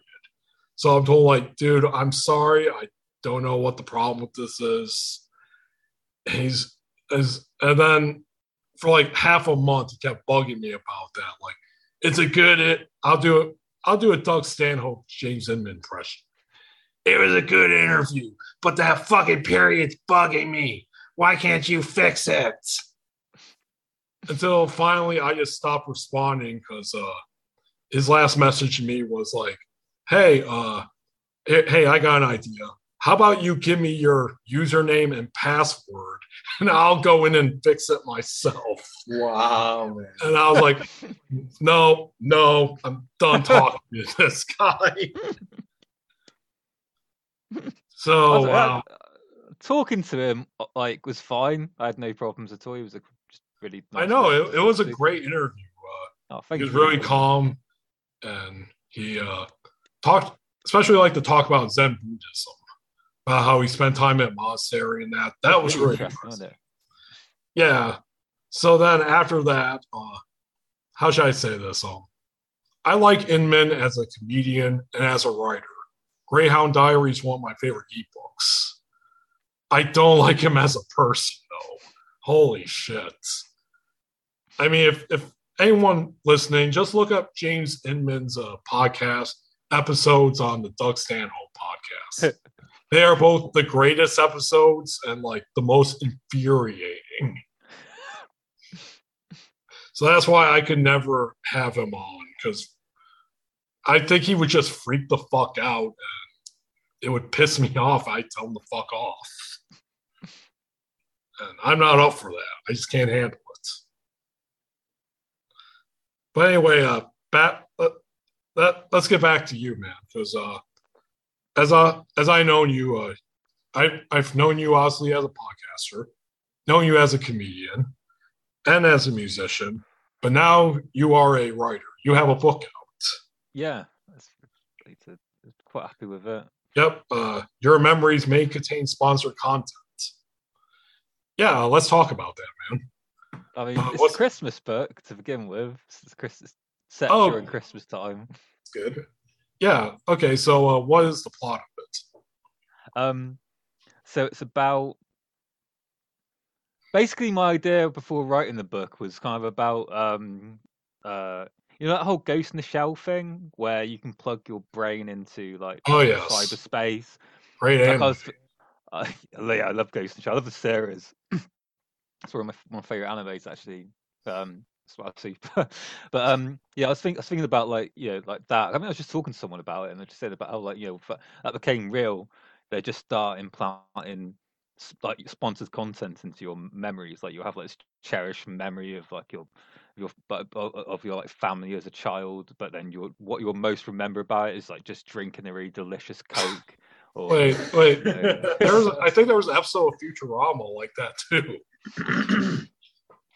I just think about that and like, and I was like, yeah, I started just sort of thinking about that idea, and um, and and like uh, how like if you can alter someone's memories, you can alter who they are as a person because all our personalities are our memories.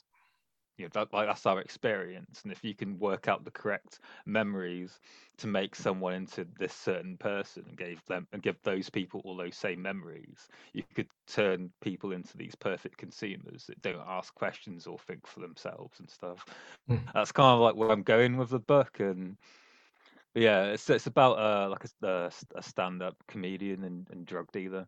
Um, that like sort of takes that yeah um that like, gets the uh, goggles. There's, there's like their goggles that do it because I like that old like cyber like 80s cyberpunk sort of sort of tactile thing. Uh, he puts them on and uh, yeah, sort of sort of about that. Um, but yeah, it's just the first first part of it. Uh, well, yeah, it's- it's- Yeah. Uh, well, yeah. Do you? Uh, is this your first book you've ever published, or have you Yeah, done anything is. else? I've not written a book before. Um, I've written like comics. Um, I've written. I, w- I went to film school and like wrote those short films and directed them. And I've written like I've got like loads of like scripts, like comic scripts and animation scripts that haven't gone anywhere. Uh, but this is like the first like actual like novelty thing that I've written. Just like it took me a while to get into it, 'cause I had to write those short stories to try and. I was actually going to write this as a short story, but as I was writing it, I just started getting like loads, loads more ideas. So, so it's going to be Yeah, like a. it'd be, yeah, it'd be like that, man. No, I'm not. I'm not. I'm not kidding. That's uh how the Golden series came about. It started off as a short story, which was published in Hub Jamboree, now available through Elmblad Media Group. But yeah, it, it then grew into a series. Okay, so uh so uh did, did you have a this is your first time writing a novel. Did you uh what was your writing process like for it? Um. So I started writing it and like just kind of kept editing it as I sort of went along because I sort of like writing it and then I'd go back to it and then edit it and sort of like slowly sort of keep going going up and down it. Um uh I don't know I don't, I don't know what what what do you mean by like process is it like because I just sort of I always like wonder what people mean like because I just sort of type the words and it sort of I don't Oh, like- like um how long did it take you? Did you like have a particular setting that you like being in? What like Oh, what was like what was the process like? Did you sit down sit down write for a certain um, certain amount of time, or Oh, was I there see. any techniques that you used when writing it? Um, so I let yeah, I just started like I did actually move. I have like a specific room that I write in because I did start writing it just in my like bedroom, and like that wasn't good because I just get distracted. And eventually, I just sort of like set a time, um, and then just sat like took it downstairs and just started writing it for like a few hours, like every day for a while, and then I'd like so I'd have like these months of writing loads of it and then I'd get burnt out by it and then have months of not writing it and then feel guilty and then have like more months of writing it. And eventually eventually I sort of like got to the point where I'm like I reckon this is a point. It's this this ties this bit up and I think then I, I, after this it'll get onto a whole new thing. So I was like I'm gonna release this as the first part of it. Um All right, so uh wait, so how long did it take you? Two years Oh, real? Oh, okay. So first novel, uh, how'd you feel finishing? Um, I mean, it's technically not finished because I've still it's only the first part of it, so I kind of kind of feel like I feel good that I've finished it, but also annoyed at myself for not finishing it. Do you know what I mean? Like, because it's I've still got like, I've still got a whole bunch of bits to write and to release. But I feel good Yeah. that I've done done a bit of it and it's out. But Everything, everything you said, I know what you're talking about more than you will ever know. No, that's just part of being a writer, I guess. Especially, I guess, us indie writers, if you want to use that. You know, especially because, you know, we got our other interests, we got our day jobs. You know, it's- it's really just, you got to do the best you can. You know, whether it's finding out what, when you can write, how much you can write, even like the style you're writing. You just got to go with it. And uh, yeah, you mentioned feeling guilty, you know, for not writing during certain times. Uh, yeah, again, I know how you feel. I can't count how many times I just beat the shit out of myself because, like, I didn't finish at this time, or I didn't do this when I wanted to. Actually, there was uh, two years ago, 2020, you know, right in the middle of the pandemic, I went on a writer's retreat, you know, for one week right here in Kalamazoo, checked into a, uh, into one of the long-term hotels around here. Totally fucking bombed it. I got one chapter done out of that fucking fucking adventure, but yeah, I felt bad about it, but now I really don't because it's all a process. You know, you learn your limitations, you learn your strengths, and you build up from there. I remember like when the pandemic happened and like we were put into lockdown and I was I was thinking, oh, you know what, I could finish off my book now. And I remember there was a big part of me was like, what's the point? Everything's going to shit. Because I, I, yeah, you know, you thought when it all happened, you're like, what, what is this? What's going to happen with the world? And you think this is this is a whole Yeah. new thing. I would just think, well, what's the point? Well, if everyone's dead and no one's going to read my book, so I just watched anime instead, which is a huge waste of my time. Do you know what I mean? Like, I just I remember just being like really nihilistic because I was watching like the I Yeah, was, I was, I was with my mum and I was watching the 24 hour news cycle with her, and it was like just which is a very healthy thing to do during a pandemic. Oh, yeah, as we all know. like- it was like watching like, but it's just this morbid curiosity of like, see, you'll get you get to watch like a post-apocalyptic film like in real time. It's what it felt like Yeah. watching it, and it was like Yeah. really frightening and like kind of like, oh, this is interesting. But then it just ended up being like, oh no, we're all gonna die, we're all gonna die. And you see all those hospital beds and go, that's gonna be me, and I'm gonna be there, and I'm gonna have a thing going down my throat, and I'm gonna. But then I've actually had COVID, and it was fine. Oh shit, really? Yeah, I had it like summer. Uh, I think it's a Delta. I don't know which one it was. Probably the Delta. Um, I got This like past this past summer? Yeah, yeah, like summer just been. Um, I got like sick for about like two. There was like two days where I just really couldn't do anything, and then after that, I was just like tired. all- For I was tired for about maybe three weeks after it.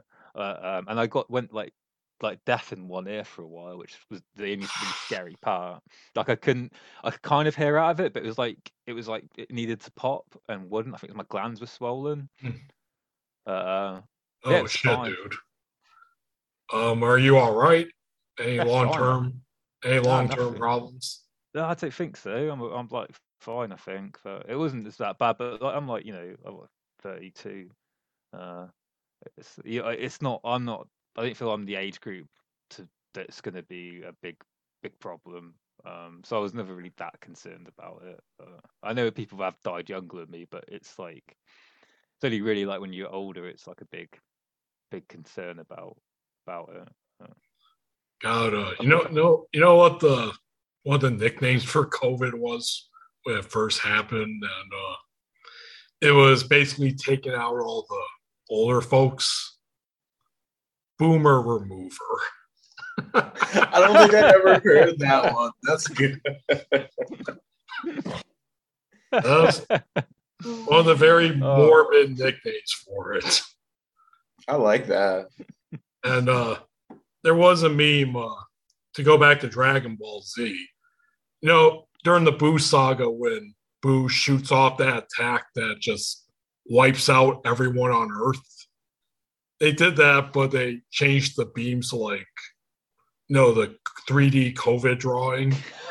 that has Boo saying human extinction technique. Did, did either of you get COVID? If you if you if you had that, yeah. no, thank God. My roommate did, uh, but we were fine. I don't know. I didn't get it. He's up in at them. He's in Argentina right now. He, yeah, he is. hmm Yeah, I didn't get it, but my mom got it. Oh god. Well, she was all right.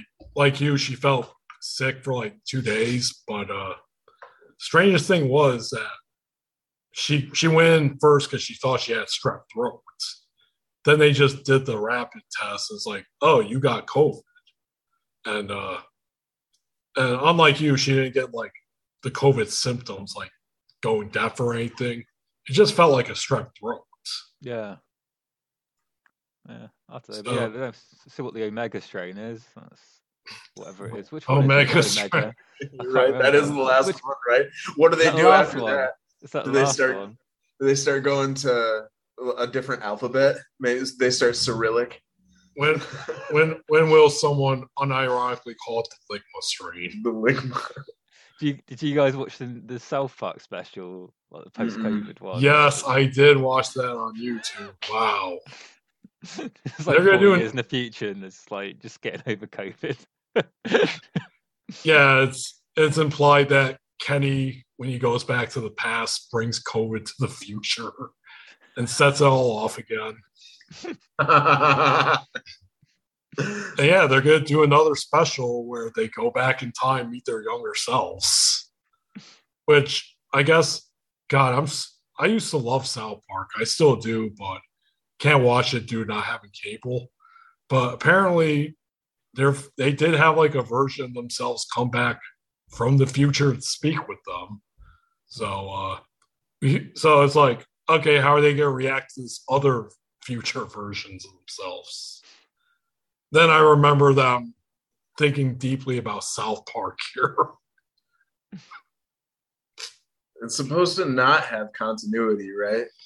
Uh, South it does Park. now. It does Does now. now. It kind of it, it's so it's a little bit better than The Simpsons. Let's put it that Okay. way. Okay. Where Simpsons is like all over. Oh, God, I was watching The Simpsons the other day. And Oh, like, I'm sorry, had- dude. Bad. they, they had like Homer as like a teenager, and he was like in the nineties with like God listening to, damn like, it. um, Run DMC and shit. And I, and I was just thinking, you know what? The day when they show Homer Simpson as a teenager and he, he's listening to emo music is the day I know I'm fucking old. Yeah, It just keeps Yeah. he keeps getting closer to my age, and I'm like, oh no. he tries to introduce. He He's wearing tries to skinny jeans and like How- he- he's supposed to be 30 something, right? He's Yeah, he like is. 35. 36 to 38, I think. He grew I'm up in the close to '60s. I'm getting. I close to am literally 36 years old. I Wow, you are I am Homer Simpson. you are you are just like Homer Simpson. I am. I'm bald. Well, you all got Yellow. like a W for hair, and then Well, if I don't shave my head, definitely you see some some W's, little W's. Go for it. form. watch watch the Simpsons will continue going on for decades. Then uh, he'll show Homer listen to SoundCloud rap. I think I just discovered next year's uh, Christmas uh, Halloween costume though. Oh, I'm definitely gonna be Homer Simpson. I'll just like cover my whole head yellow, like not shave for like three days right here, and then wear jeans and a white polo. It's on, dude. It's easy. Uh, okay, so uh, so the series. This is book one, correct? Yes. Uh, how many are how many you got left to write? I don't know. I know how it ends, but I don't know how long it's going to take to get there. Um, Feel you there. So I like, I'd like, I like like, three. Three would be good. It won't be three. It'd be more than that, I imagine. Maybe, Trilogy. yeah, it might be four. I don't know. I know, I know what the next one is, and I know one after that. Uh, so it's probably gonna be more than that. I reckon maybe four or five. I hope not. I can't be bothered to write that many. I'd want to write something new after that. It's pain, isn't it? You You see this, I'll do this, this series, and you're like, oh, I just want to do something new. Yeah, feel that too. I feel like I've heard this conversation from this direction this way. What's that one Neil Young song? Old man, look at my life. I'm a lot like you were. Wait, how old are you? 32. 30. How old How old? you? 32. Oh, 34. God, you're fucking old. I'm the ancient one here, yeah. That's okay. yeah, by the way, Grandpa, thanks for hosting this my pleasure. I wish my webcam had better quality. little 720p South Korean MSI. Like, God, how will you ever listen to songs like Bitches and Golden Eye again? I actually really liked MSI as a company. I, I'm I'm completely satisfied with this machine. Hmm. Yeah, I have to say, too, uh, being a Christmas special and all, at least uh, you, Tom, you took you uh, had the notion to get a background as Christmassy. You know, we should have thought about that. I know it's uh, it's, it's it's a missed opportunity. It's too late now. Dude, we fucked up the last episode too. It was in October, but we didn't say anything about Halloween. We fucked up there. Yeah, but just because it's a Christmas special or a Halloween special doesn't mean that the the listener will be experiencing it at the same time. So Uh, it means it means something to me, goddamn. Now, I checked. I checked my anchor s- statistics, and uh, currently the two big ones being listened to are uh, my Christmas episodes, interesting. the Christmas and Alpinus episodes. It's only because the word penis is in the title. Maybe that is Alpina's nickname. Um, uh, tell me, Tom, uh, where you where you're currently at? Is there any nicknames for your town? Uh, salty gash. Uh, Salt, salty gash. yeah, which is not as good. I call it salt trash, which I think is better Oh. than salty gash. Okay, I'm trying to think of a title, and I don't know. Would gash get me uh, zucked? Might do. I know. It depends. I don't know. I'm trying to think of what should we do for Kalamazoo. Kalabama. That's my that's what my friend uh, Ben always says that uh, Kalabama. Ca- Kalabama might work. I was thinking Kalamazoo, but Yeah. unfortunately, we had a tragic shooting here recently Yeah. on a bus, so that might be a little bit too insensitive at the moment to say Chris episode whatever Christmas in Kalamazoo and Saul Gash. Simultaneous Christmas. Yeah, I know. All right. God, what else should we talk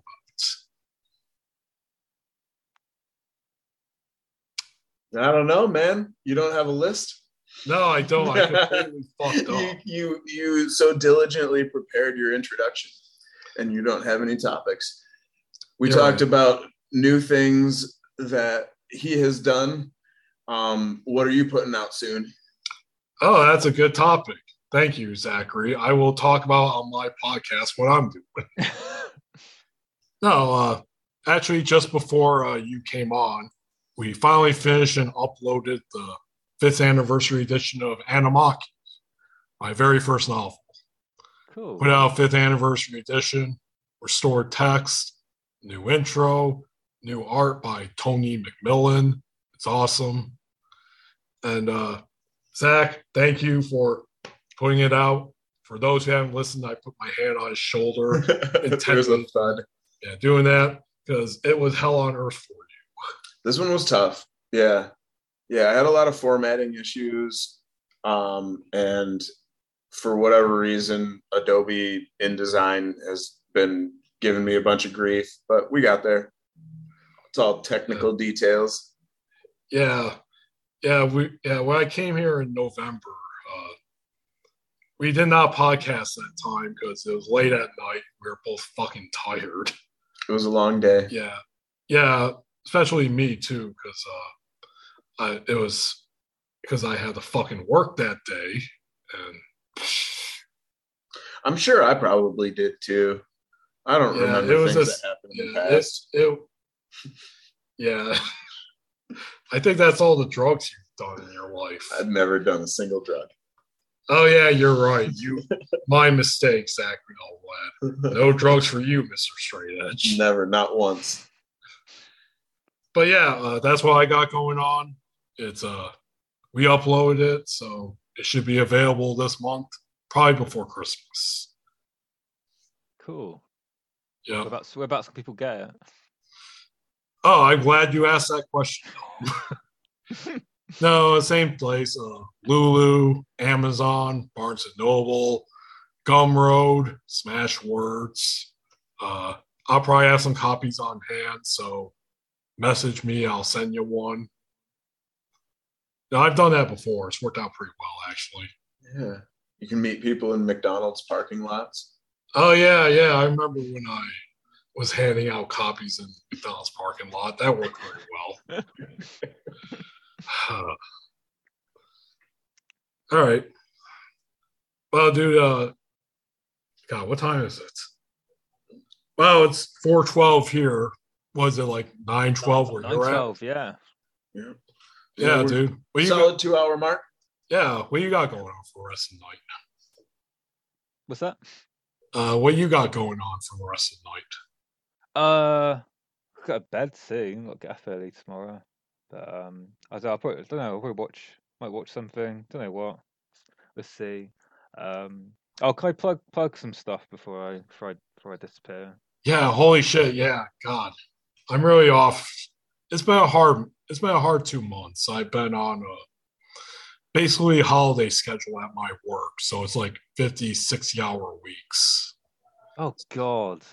I That's know, I- ridiculous. I- not. You can't make people work that long. That's got to be. Oh, the warehouse can, my friend. Indeed, they can. So yeah, uh, Tom, uh, let, let's hear your pluggables, man. Um, so obviously got a book. It's on Amazon. I've not put on anything else because I don't know. Just haven't. It's more laziness than a, a, a loyalty to our, our corporate overlords, Jeff Bezos. Uh, just saying to put on other things. But It's on it's on Amazon. You get there. Um, I've got. I do a. I do a monster of the week uh, podcasty thing, which is uh, called the Town Council of the Obanus Isles. Um, and that's on YouTube, the Robot Republic. That's what I work do do it for. That's like really fun, really funny. There's a lot of British folklore stuff, a lot of fey creatures, and just I don't know, it's a lot of fun to do. And I what was the other thing that I do? I'm doing the Pokemon thing for him as well. I've got I'm gonna do a new podcast in the new year, but, but yeah, Gem- Town Council, the Obanus Isles, and the books are the main main things that I'm proud of that I'm doing at the moment. Very nice. Uh, Zach, Got nothing coming out soon, but uh, we have started working on mixing the Conrad Twitty full length again. So even though that's been an ongoing project since 2015, it sounds like it's going to wrap soon. Um, and we've been playing. I don't think we'll play any shows in 2022, but we might do some live stream stuff. Who knows? Um, but I, I'm I'm still just working on all private shows and invite only stuff, so I can't really plug anything publicly other than um, uh, I've got some YouTube videos on my my personal channel uh, repairing a piano that I'm working on, and then uh, normal on trial. I'm still working on that manuscript, uh, and follow my Instagram for concert photos. okay, I gotta get that link from you. yeah, All right, folks, and uh, it's at Zach Elm. Yeah. All right, folks, you know everything from me Anchor, YouTube, uh, Spotify. You can find this podcast everywhere. Check me out on Twitter at Garret Schuelke. And uh, y- yeah, links will be there. Yeah, I think this is it, man. I think we're done with this podcast. Oh, I have a Twitter as well. So Oh, you do? Rhubarb. Oh, yeah, indeed, you do. I What is it? That. Uh, Dr. Rhubarb. I always forget to say, I always forget to do that. Forget to see my Twitter. Everything will be in the show notes. Everyone go there immediately, click on it. Uh, Well, that's that does it, uh, gentlemen. Uh, yes, put put please stop get- recording. No, not yet, not yet. No, Not no, yet? no. Give, give me. Uh, let me do this outro. God damn it. Okay. I- outro it. You Uh, click. uh, okay. No. So yeah. Uh, thanks, folks, for uh, listening. That was the Chris. That was the Christmas special here at uh, GSP. Uh, Zach, thank you for hosting, and thank you for all your hard work on Blaze Animaki, and on the secret project I'm working on. Wink, wink. Uh, Tom, uh, thank you for being on. And, uh, yeah, dude, it's great talk with you again. Oh, you too. Thank you so much for having me on. Um, thanks for thanks for hosting it, Zach. It's great talking to the pair of you. I had a really nice time. yeah, dude. Uh, as always, next year we'd love to have you on if something else Oh, I'll, comes I'll up. get you. I'll, I'll get you on my uh my my podcast, uh, my new one when when I get that. Get that Oh hell yeah! Yeah, All right. really cool. All right, folks. Uh, that's it. Uh, Merry Christmas, Happy Holidays, Happy Hanukkah, Happy Kwanzaa, Happy Science Mass for all you atheists out there. And yeah, that's the show. Here is the outro song. Now you can click it. Now I can click it. Yeah,